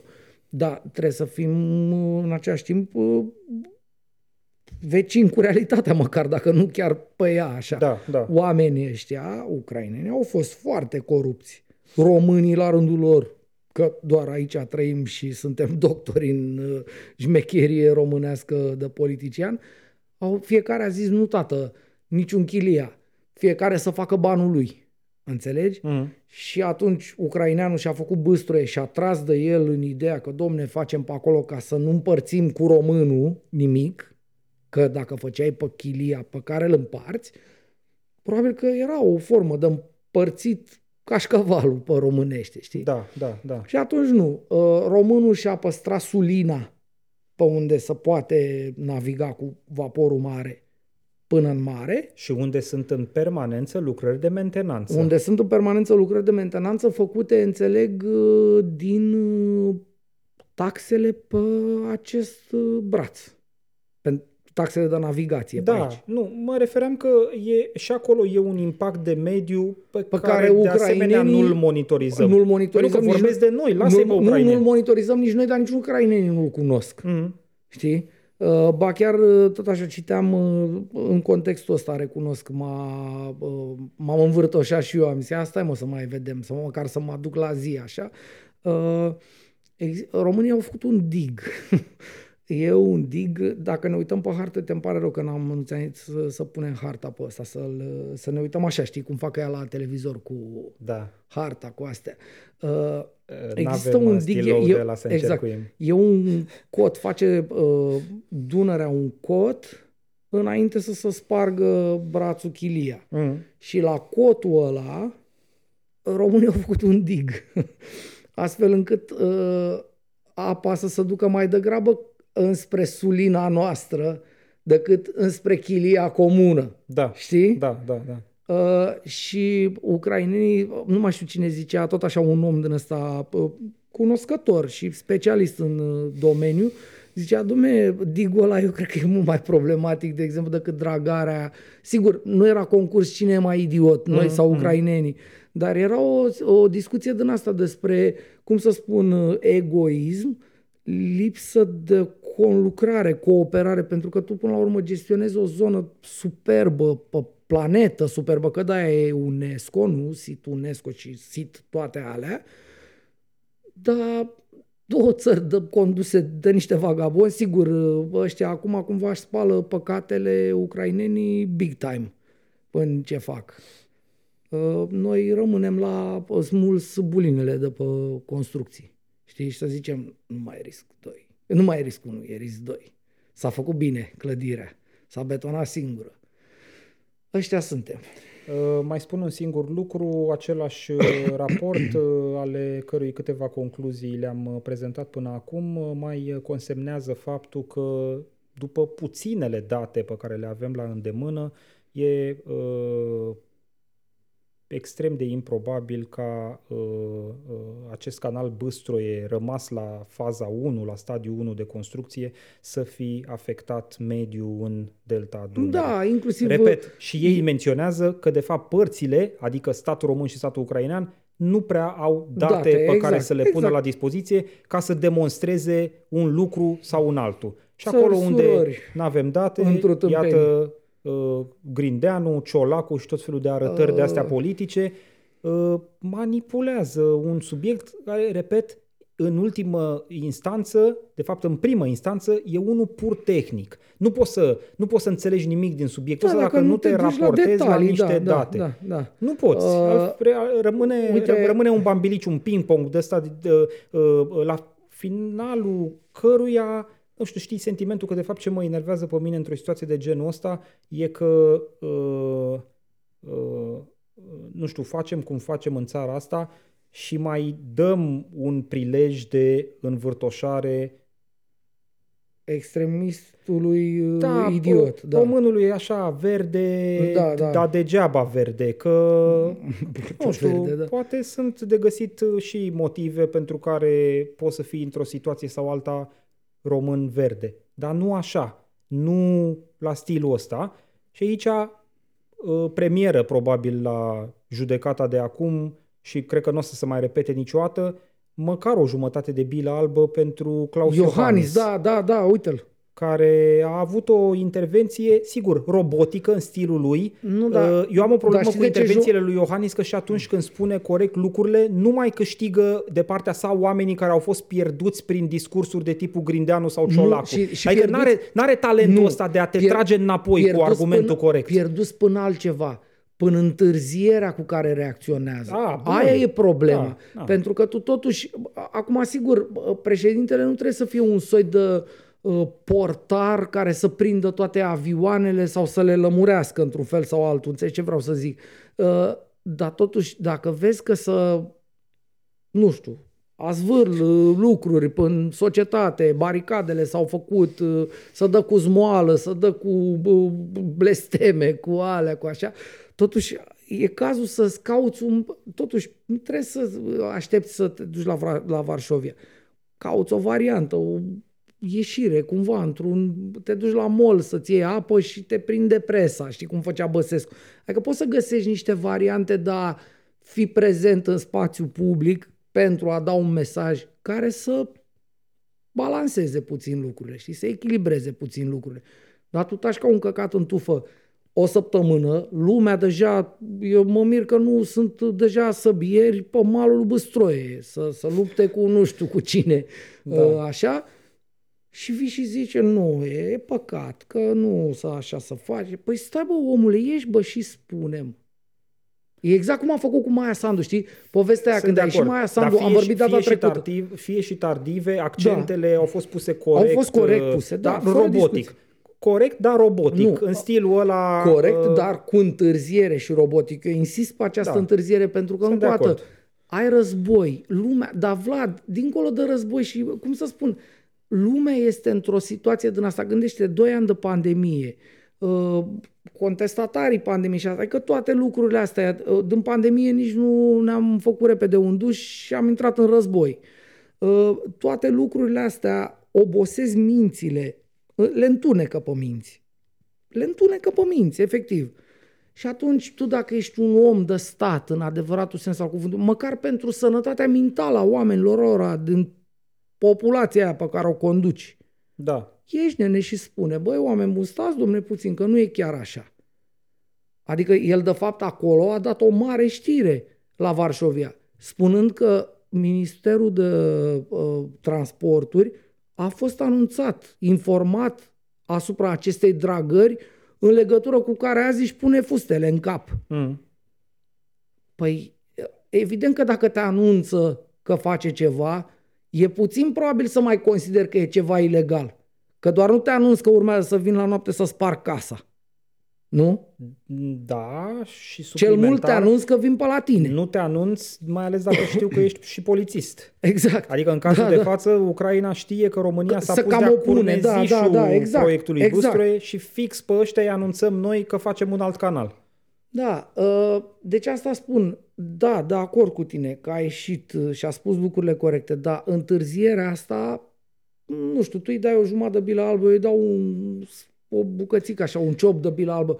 M-am săturat de chestia asta. Omul ăsta, cum să zic, n-are niciun fel de sentiment, de căldură. Repet, pentru sănătatea mentală a oamenilor pe care îi conduci, măcar, nu? Da. Fă efortul ăsta minim de efort. Bă, scrie pe Twitter. Poți să o faci și de la schi în telescaun. Tu îi, tu îi dai un tic-tac alb de la micuț. Așa, exact. Știi? Nu, e foarte mare. Nu, îi dau un rup un tic-tac de la între dinți și de ia mă. Să știi uh, că uh, mi-ai dat o imagine superbă, uh, Klaus Iohannis, uh, portar. Uh, dacă ar fi portar, ar fi exact genul ăla de portar care sare la poză, dar doar pentru poză. Știi că sunt portarii care plonjează exact pentru fotografie. În rest, ineficienți, primesc da, toate nu. golurile de pe planetă, dar plonjonul de la poză este extraordinar. E... Întotdeauna în poză arată ca și cum știi, ar apăra. Sunt niște din astea, niște gifuri din astea cu... cu niște copii care joacă fotbal, vine copilul care atacă poarta, dă gol și portarul sare în partea cealaltă față da, de cum a dat da, da. mingea după zece secunde.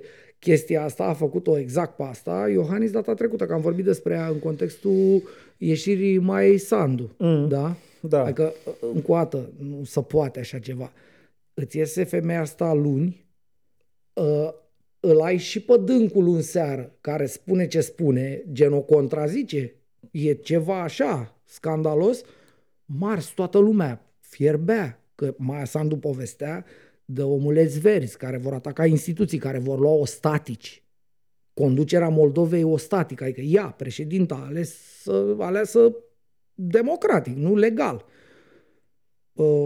Luată ostatică, adică era, vedeai un film acolo. Și nu iese nici marți. Iese miercuri, când toată lumea zicea, bă, ok, nu iese pentru că noi știm ce avem de făcut. Erau oameni, ți-am spus, care ziceau, bă, tu chiar crezi că ăștia nu fac nimic? Serios, oamenii ăștia știu ce au de făcut. Da. Și nu e cazul să iasă. Și iese miercuri, hei, salut, noi susținem Moldova. Da, hai să ne facem inventarul tuturor întârzierilor lui Klaus Iohannis, că sunt multe și o să avem nevoie probabil până joia elaltă, nu mai ieșim din live, rămânem și tot consemnăm întârzierile din două mii paisprezece încoace de da. care a dat dovadă președintele tău, Klaus Iohannis. Ba chiar aș spune retardul. Apropo de întârzieri, ți se pare de pildă că președintele Klaus Iohannis a zis ceva despre unul din miniștrii pe care îi girează în coaliția de guvernare P N L P S D, și anume domnul Budăi? Coaliție pe care a aplaudat-o de la păi, pupitrul de la Varșovia. Budăi n-ar fi fost ministru dacă nu meșterea coaliția Klaus Iohannis, nu? Uh, Dom'le, noi am mai vorbit despre Budăi, ăsta era foarte caldă povestea săptămâna trecută, doar am atins-o așa, am șters-o cum ar veni. Asta e titlul de epopee, de la Bâstroe la Budăi. Exact, da. Pentru cei care au fost pe altă, în altă galaxie... Nu, cred că de subiectul ăsta chiar știe așa, toată lumea. Budăi matol la, o, la un eveniment de partid în august anul trecut, pune mâna pe telefon și înfierbântat și vrând să facă tot felul de alte nefăcute cu o doamnă, o sună, o doamnă deputat P S D, care era și dânsa acolo, cu soțul. Primul lucru pe care simt nevoia să-l spun, păi îți dai seama cât de beat era Budăi, dacă, că eu cred că totuși femeia aia n-avea, că erau, că e deputat, nu era, nu știu, la liceu sau ceva. Femeia a venit acolo cu soțul, bănesc că nu l-a ascuns pe soț în geamantan sau nu l-a băgat pe blat în cameră. Da. Bănesc că la masă, atunci când doar fi mâncat împreună, a venit cu soțul. Uh, Dăm... Sunt pe site-ul Libertatea, colegul Cristian Andrei de la Libertatea este cel care a dezvăluit aventurile de macho da. ministru ale lui Marius Budăi. Din nou jos pălăria pentru Cristian Andrei. Revenind, deci Budăi atât de mut era încât el n-a realizat că femeia e cu soțul acolo, da? Și uh, la două noaptea pune mâna pe telefon și o sună cu obiectivul, nu pot să spun pe frumosul YouTube, nu? Care e obiectivul? Cred uh, că intuiește toată lumea. Așa. Uh, Bine, mai puțin Marcel Ciolacu, care a zis e. că poate a sunat din motive administrative. Politice. Știi cum e aia? Cu, e un atac politic. Adică tu spui, de ce ești mă hoț, nenorocitule criminal? Sau uite... Noi am scris despre apropiații lui Firea cu centrele alea, știi? Da. E un atac politic, mărșav. Care politic? Nu e că tu nu faci nimic politic. Zero politică. Că, na, am stabilit deja, politicianul face politici publice.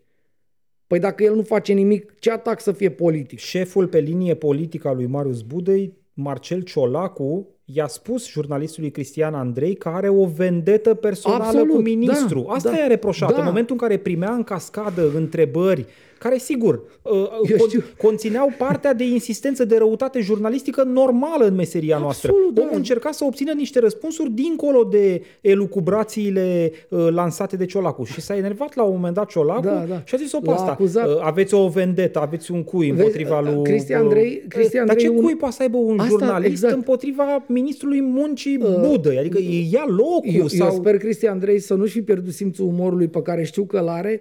Uh, mi-e greu să cred că a sunat-o și pe soția lui Cristian Andrei Budăi, înțelegi? Că ăsta ar fi cam singurul cui posibil pe care nu un ziarist uh, altfel foarte bun și uh, o chestie foarte interesantă.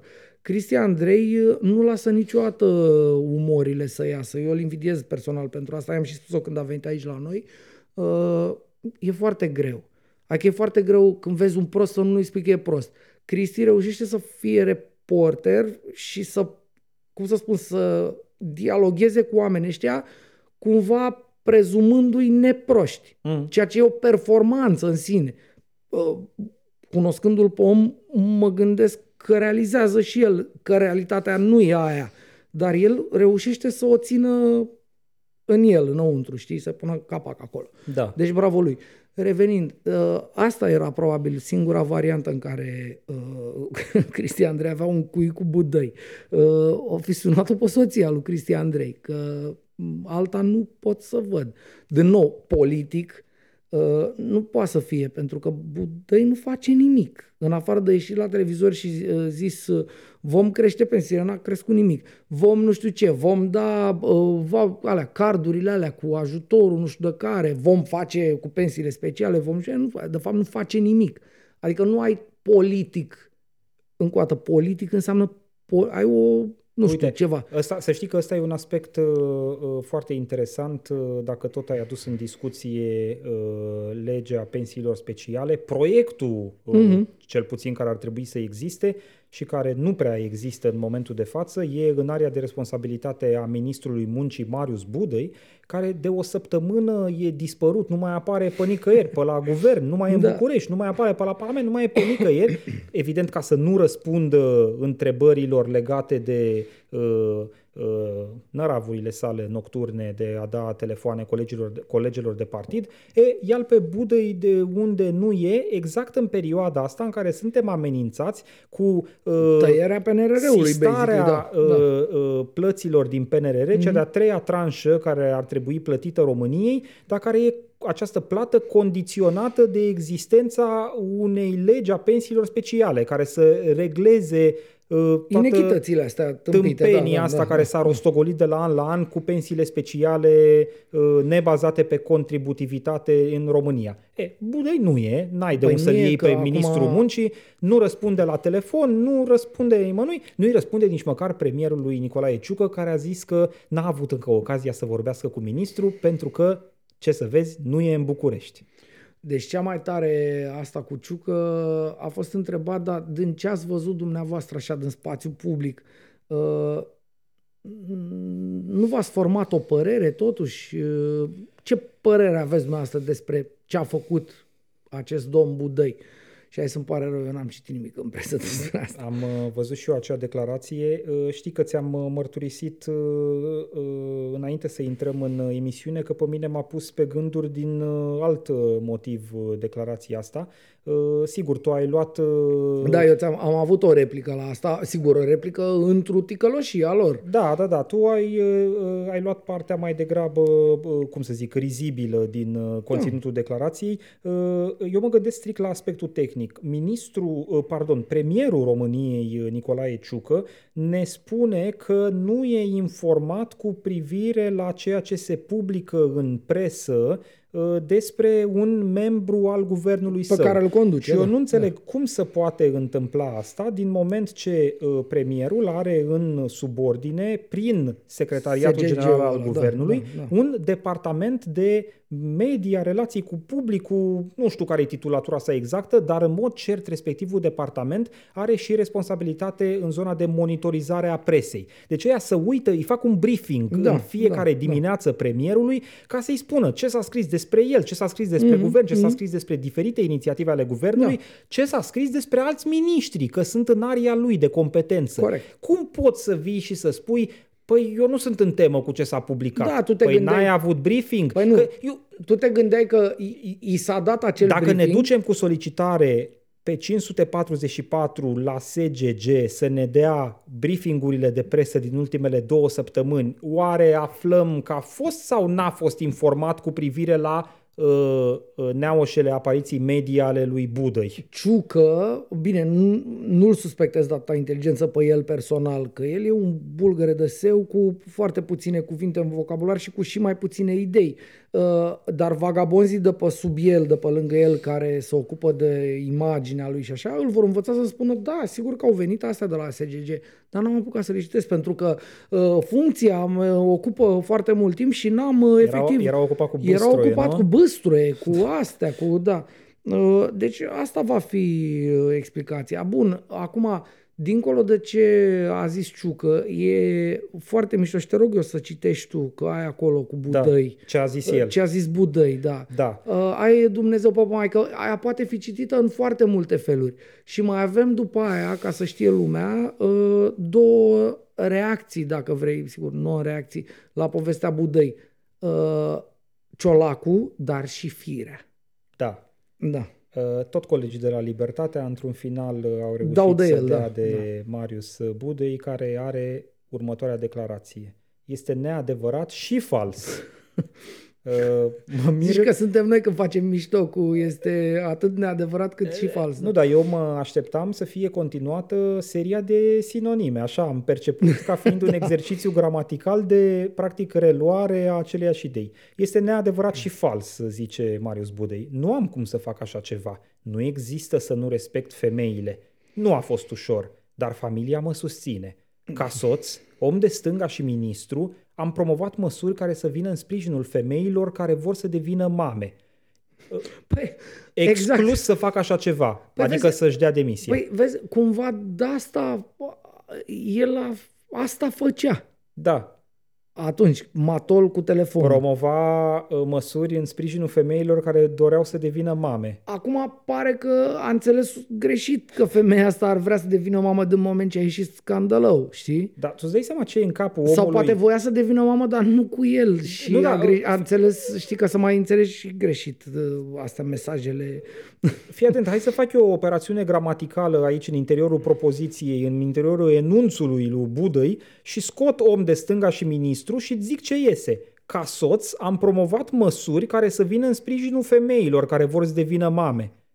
Tu îți dai seama că omul nu e sănătos? Adică exact în contextul păi subiectului ăsta, da, el asta zice ca soț am promovat măsuri care să vină în sprijinul femeilor care vor să devină mame. Și aici mergea virgulă pus, inclusiv în noaptea aia. Păi, nu știu, poate... Păi așa se închidea frumos. Poate, po- Poate nu-i citatul corect. Poate Budăi a zis mai multe decât ni se a, arată în articol. Bă, nu, nu cred nimic. Aici fac, ei, fac niște supoziții nebune pentru că situația e de așa natură da, încât deci nu poți să lucrezi decât nu, cu supoziții o, nebune. Nu, omul e pe câmpii, serios. Cum poți să spui asta? În contextul scandalului ăsta în care ești acuzat că uh, ai hărțuit în mai multe ocazii. Da, da, da, adică are și un background povestea, uh, da, sunt, da. În povestea lui Cristian Andrei sunt mai multe instanțe în care uh, Budăi s-a comportat așa, uh, s-a îmbătat și la miez de noapte a început să dea telefoane nocturne uh, uh, și desigur să dea iama printre colegele de partid. Uh, și tu vii și spui că soț am promovat măsuri care vin în sprijinul femeilor care vor să devină mame. Eu ce să înțeleg? Eu, exact ce ți-am zis că am înțeles eu. Eu, fiind, eu înțeleg că s-a plimbat prin tot blocul. Așa înțeleg. Asta... Uh, stai așa să punem o de-aia. Nu cred că am folosit-o niciodată pe asta, nu? Cirip, nu cip, știu. Cirip. Pe asta o foloseam. Da. Uh, da. Cip, cirip. Uh, e un dezastru, Budăi, dar uh, hai să mergem mai departe la Ciolacu, pentru că mi s-a părut senzațional Ciolacu uh, atunci când la fel uh, și el s-a enervat, Cristian Andrei a sărit pe el cu așa uh, și a zis, uh, mă rog, Cristian Andrei încerca să scoată totuși ceva de la el pe tema Budăi, matol, sunat, femeie, străină da. Și a zis ceva de genul, domne, uite care e treaba. Uh, a întrebat Cristian Andrei dacă ar suna-o pe soția dumneavoastră cineva la două noaptea, cum ați reacționa? Și el a zis, nevastă mea n-ar răspunde. Aia adică uh, atât, nevasta e... lui nu umblă cu fustă scurtă, deci nu poate fi violată și genul ăla. Este de... atât de mult Marcel Ciolacu în răspunsul ah, ăsta. Da, da. E în fiecare colțișor, practic. Deci dacă absolut. Te uiți după fiecare consoană și vocală, îl vezi pe Ciolacu. E da, el. E foarte e... cinematică descrierea ta. În timpul ăsta în care lumea civilizată se minunează de un ministru care sună matol femeile din partid, măritate, care sunt cu soțul unde e și el, cu obiectivul ca să le fută pe românește. Doamna Firea, care tot așa merge pe partea de familie mult. Da, uh, care cumva e ruptă din Ministerul Familiei. E ruptă din Ministerul Familiei. Din, uh, pardon, din Ministerul din Muncii. Muncii. Pardon, da. Scuză-mă. Da. Și eu, Ministerul și Familiei tine, a da. Înghițit uh, multe subordonate bucăți, de da, la muncă. Da, da, da. Le-a lăsat pe alea mai grele lui Budăi. Uh, probabil că și de-aia Budăi a clacat și s-a apucat de băut și după care puteți uita. Uh, da. Uh, doamna Firea, ignorând cu... Nu, mă rog, e, vine să vomit eu când zic cu grație, dar așa e vorba. Uh, subiectul Budăi. La vreo câteva zile bune de când a izbucnit subiectul Budăi, iese, așa, știi, ca, nu ca în perete e puțin, a sărit dintr-o tufă așa și a zis, hei, stați, am propus guvernului un ghid despre cum să combatem hărțuirea femeii, hărțuirea sexuală și emoțională a femeii. Uh, îi mulțumesc, între alții, uh, ministrului Budăi pentru uh, girul pe care l-a dat. Girul și, mă rog, și de aici, iarăși, nu putem să nu facem mișto, să ne gândim că, știi, îți trebuia pentru un ghid de genul ăsta și un fel de studiu de caz. Da. Știi? Și atunci, probabil că s-a gândit, bă, hai să ne gândim la unul care, na, cu asta se ocupă, știi, hingherește femei și le aleargă noaptea matol cu telefonul ca să le... Așa. Pe vremea uh, în care exista presă scrisă în țara asta, la diverse articole mai erau casete explicative intitulate Părerea specialistului, exact, da, care îți spunea exact subiectul în context. Exact. Știi? Scrie e. despre hărțuire sexuală, iată părerea specialistului Marius Budăi. Marius Budăi vine și pune, sigur, și el acolo un, un, tușeu, de, un tușeu rectal de competență în zona de hărțuire și... Iată, iese acest ghid trimis, oh, cât de frumos, guvernului, bănuiesc că tot în primă lectură, pentru că uh, domnul ăsta Ciucă are probleme majore la prima lectură, cel puțin, și atunci e nevoie, știi, ca toate să fie într-o primă lectură, mai buchisești, mai astea și ajungi la un ghid. Uh, Bănesc că nu te îndoiești că aveam nevoie de un ghid. Nu despre... Așa. Uh, mai e, mai consemnez o chestiune paradoxală în povestea ghidului Gabrielei Firea. Uh, uh, se scrie acolo că uh, victimele hărțuirii uh, ar trebui în toate ocaziile să aibă posibilitatea să denunțe în mod anonim uh, uh, întâmplarea respectivă neplăcută. E, fix în cazul uh, Marius Budăi, ceea ce a găsit de reproșat chiar colegei ei din partid, Gabriela Firea, a fost că n-a ieșit public. Da, da, da, da. Asta e ca aia cu avertizorul, știi? Da, da. Anonim, uh, dar public, cu nume și prenume. Nume și uh, mail-ul, da, și telefon. Știi? Uh, Se asta... întâmplă ceva. Uh, un om... Mi s-a părut drăguț. Da, da, uite, eu vin, uh, plusez cu ceva cel puțin la fel de drăguț. Da. Uh, un om care se uită la noi spune hâtru pe comentarii aici, zice, degeaba au trimis un ghid guvernului dacă nu au pus și poze. Deci, uh, uh, userul are este R S X. Mulțumim, R S X. Whoever you may be. Uh, da. da. Asta e povestea cu Marius Budăi. Asta e povestea cu Budăi. Uh... uh. Uh, da, asta nu po- e un comentariu pe care nu pot să-l spun mm. pentru că este... Bine, nu e la limită. Uh, Lasă-i pe mișto. Cei care ne da. uh, urmăresc să savureze Așa, uh, da. uh, comentariile bun, deci, de pe forum. Uh, cum să spun, uh, trebuie să spunem oamenilor un lucru. Iarăși sper că oamenii care se uită la noi sunt suficient de deștepți încât să-și dea seama.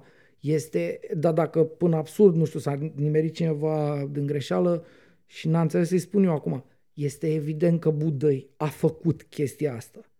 Uh, fac așa un fel de, știi, că, cum povestesc eu la seminar la școală, uh, dacă reacția lui este asta, se ascunde, Ciolacu își rupe cămașa, dar ce a făcut domne, a dat în cap, uh, Firea mm. iese și zice, vai, vom discuta acest ghid, uh, mă întorc cu, nu pot să vă spun, nu știu nimic despre Budăi, uh, Ciucă zice, nu dar știu. Dar a greșit și doamna uh, că n-a ieșit exact. public. Deci toate lucrurile astea, astea mm. îți arată că omul ăsta a făcut, probabil la virgulă, ce a scris colegul nostru Cristian Andrei în poveste.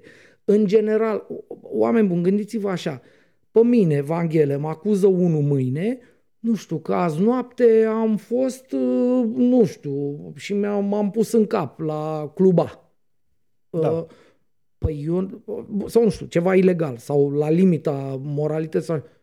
Păi eu nu că mă apăr public când sunt întrebat, nu, de cineva. Stai un pic, caut un context caut... public în care să mă nu, apăr. Nu, mă duc la el acasă, Vlad. Deci dacă sunt acuzat de, nu știu, că am violat un copil, nu știu, ate, mă duc acasă la el. Mecanismul uh, în cazul jurnalismului știi foarte bine că nu e ăsta. Budăi a fost sunat de Cristian da, Andrei înainte de publicarea materialului și i s-a cerut o poziționare, opinie. N-a răspuns, n-a răspuns niciodată. La n-a... telefon, n-a răspuns la S M S, n-a răspuns după aia, a fugit ca o, o potârniche pe drum.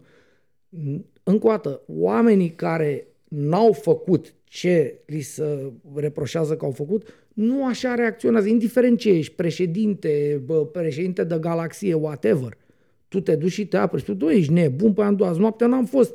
Uh, nu știu, am fost în cața mea, în pat, da, și am dormit. Adică asta e primul lucru. După aia, iarăși, toate, tot baletul ăsta. Uh, dacă ar fi fost ceva inexact, ca să, uite, mai traduc, mai pun un pic de knowledge pe, pe stimații telespectatori, uh, dacă ar fi fost ceva inexact acolo, suficient de important cât să schimbe uh, povestea, da, da, da, ar fi insistat pe aia, cum să spun, până la Sfântul Așteaptă. Mm. Și ar fi ținut-o că, iată, minciuni sfruntate și nu știu, dar așa ce dracului să spună? Ce să spună? Spună asta! Dar ce a făcut domnul? A omorât-o, cum a zis Ciolacu. Păi ce a făcut doamna dată în cap? A dat și el un telefon la două noapte.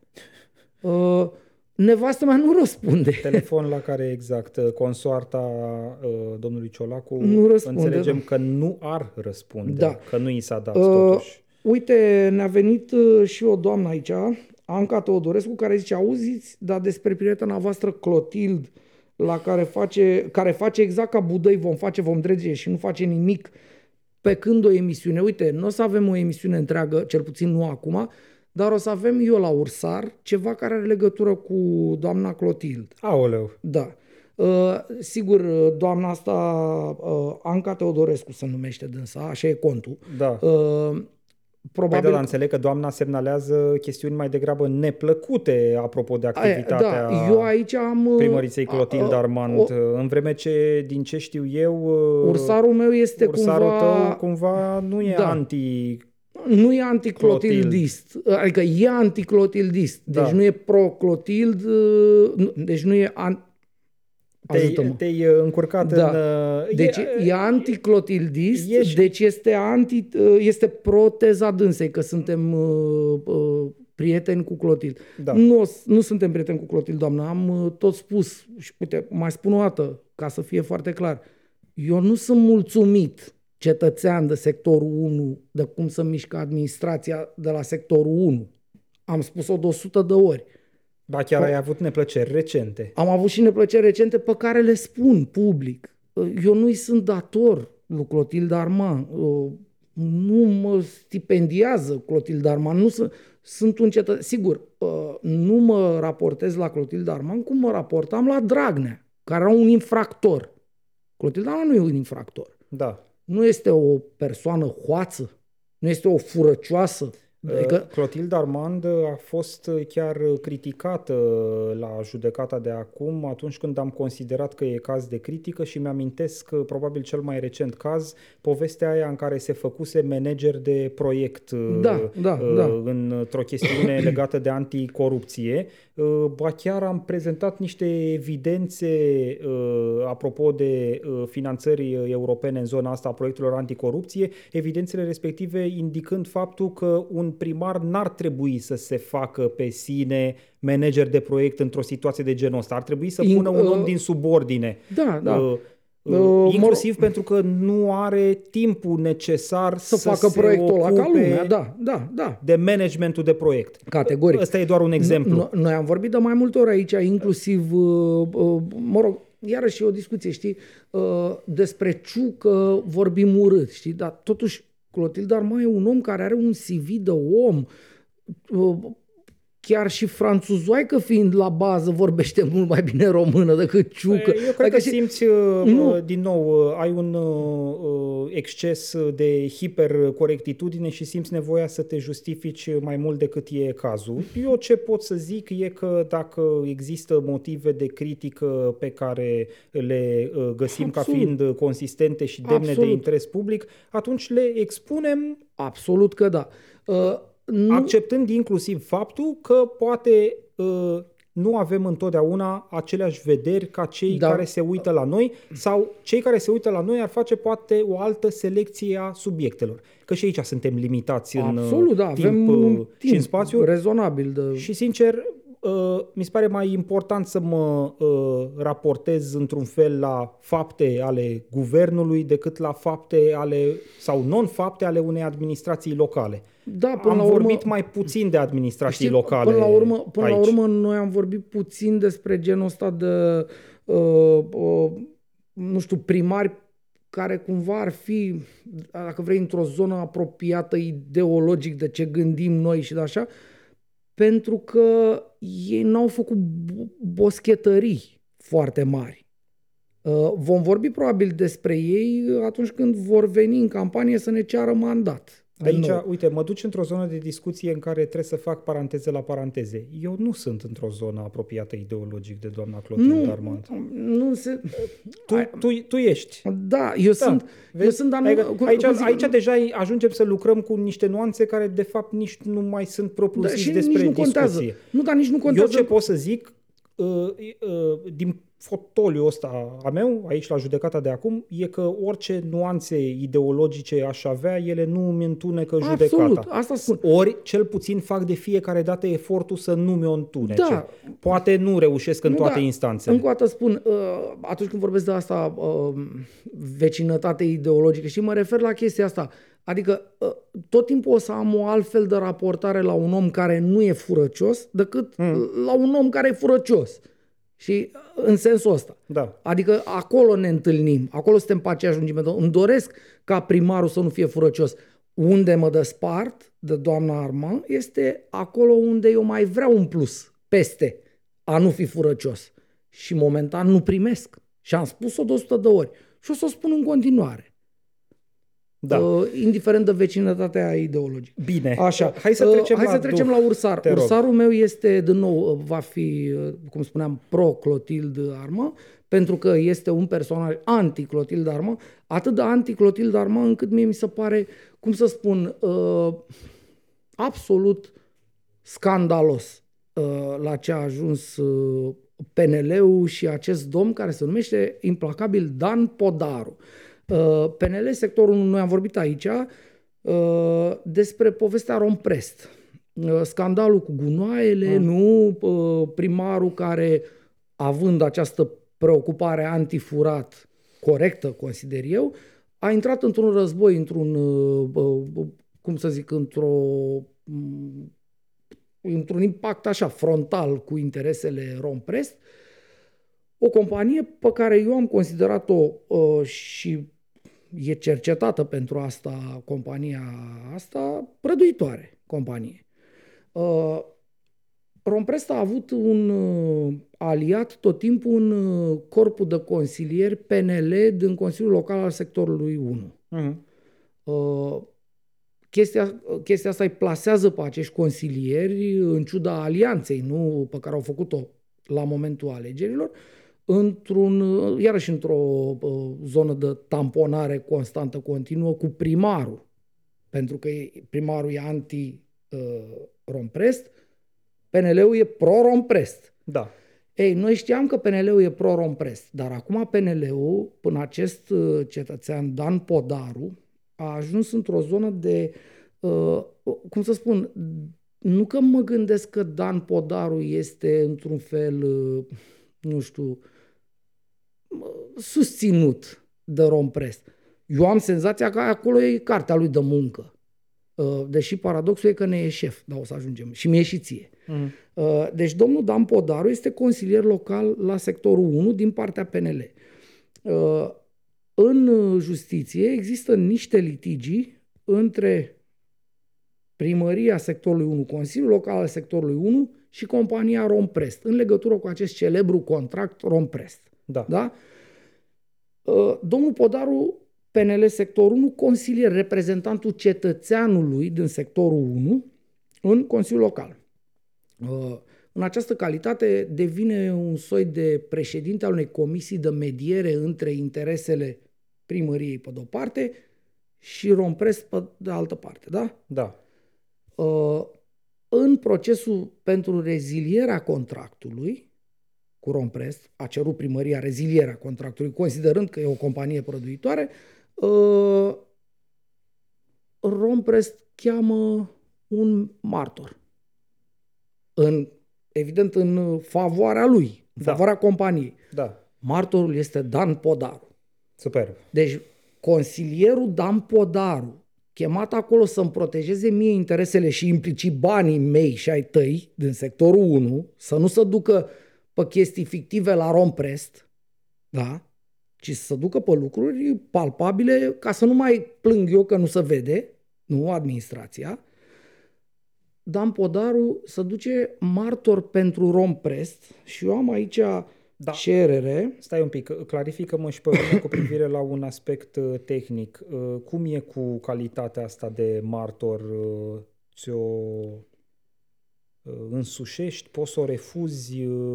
Păi nu poți să o refuzi. Adică, da, pe de altă parte... Adică în momentul în care Romprest își construiește apărarea și zice îi chemăm pe cutare, cutare și cutare, simpla chemare a respectivilor trebuie să fie încuvințată de ei sau sunt puși într-o situație de te prezinți și atunci trebuie să mai așteptăm să vedem și ce spune domnul Podaru când se prezintă, că înțeleg că deocamdată nu s-a prezentat.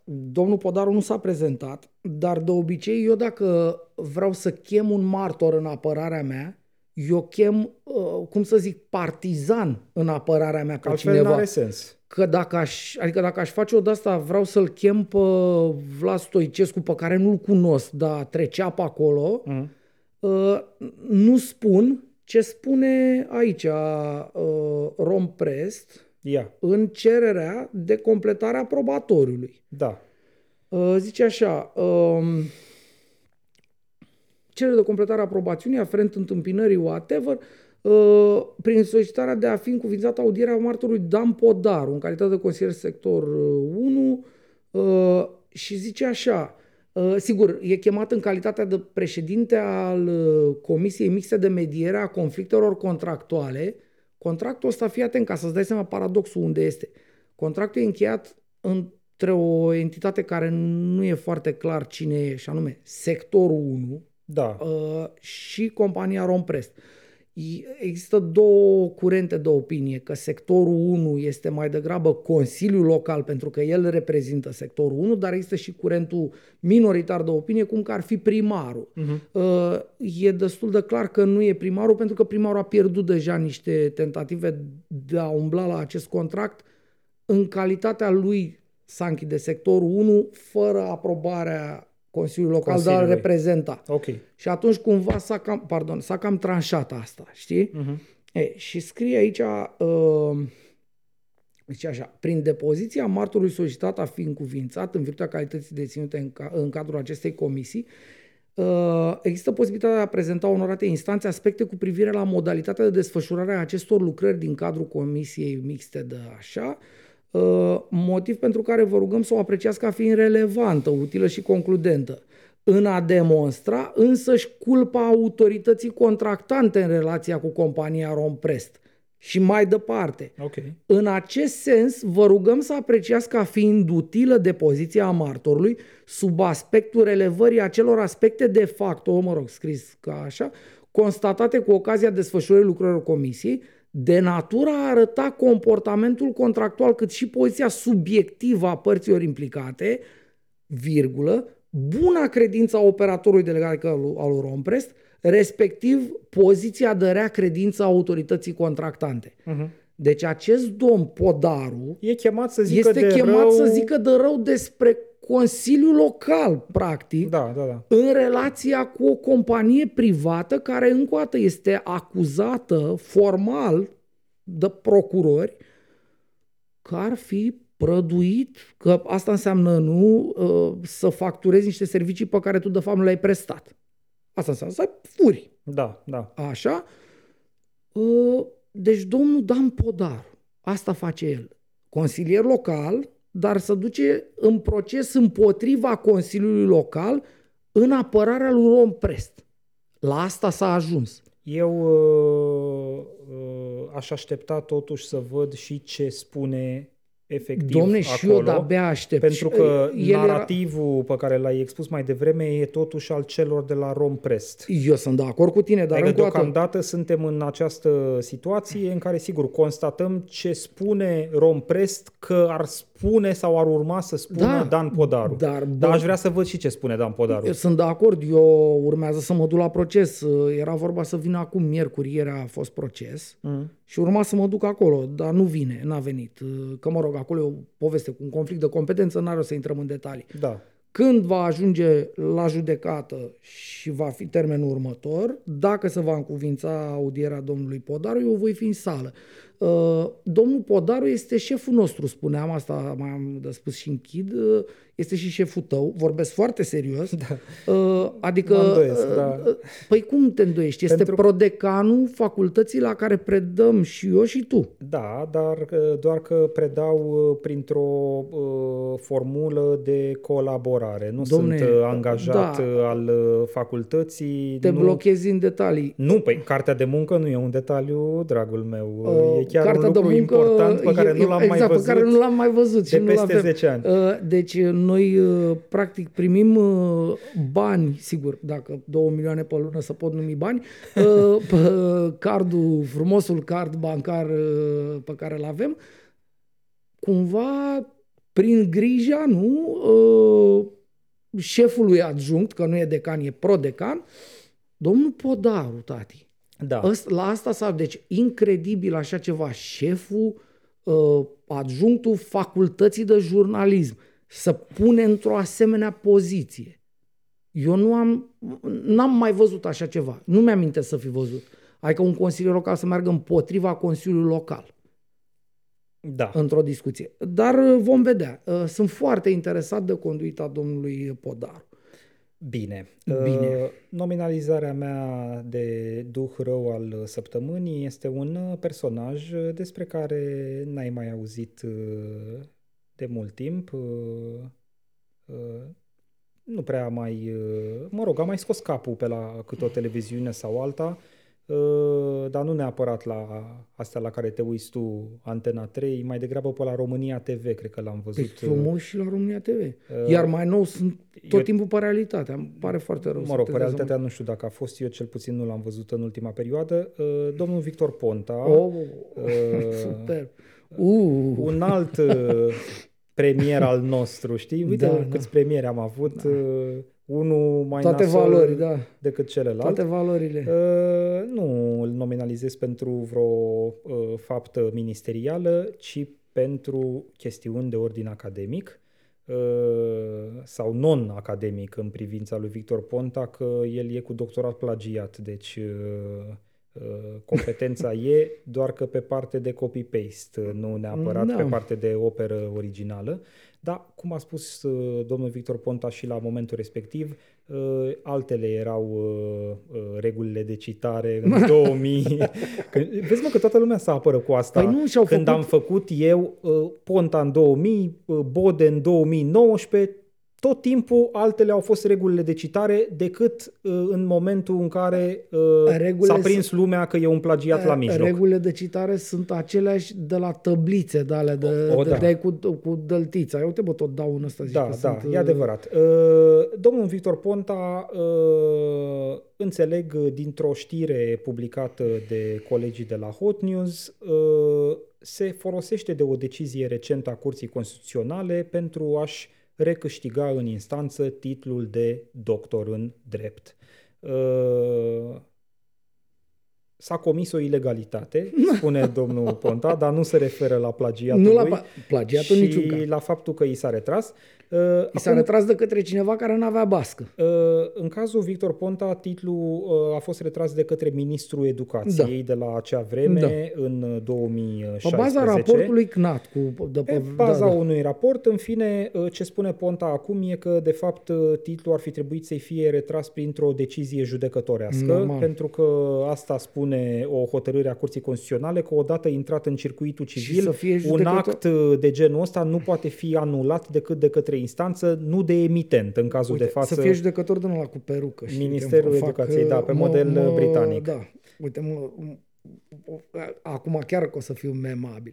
Mă rog, eu cred că pă, dacă ar fi să fie pe gustul Ponta, trebuie să fie pe model turcesc sau ceva, Kazakhstan, trebuie să mai plimbă el, să dea consultanță politică. Apropo de consultanță, ai văzut că Victor Ponta a scos capul recent și pentru că s-a întâlnit cu asta George ne, Simion. Asta ne scrie cineva acum, ce s-a pozat da, cu, da, da. Am, cu George Simion ieri, n-a fost ieri, a fost am mai văzut, de mult. Dar n-aveam cum să-i dau bilă neagră pentru asta, că mă așteptam să întâlnească, adică mă aștept să întâlnească. Omul s-a întâlnit cu Erdogan, cu, repet, toată Asia Centrală. Ce mai contează un pic de George Simion pe lângă talibanii respectiv? Georgica chiar e da. Băiat de comitet. Da.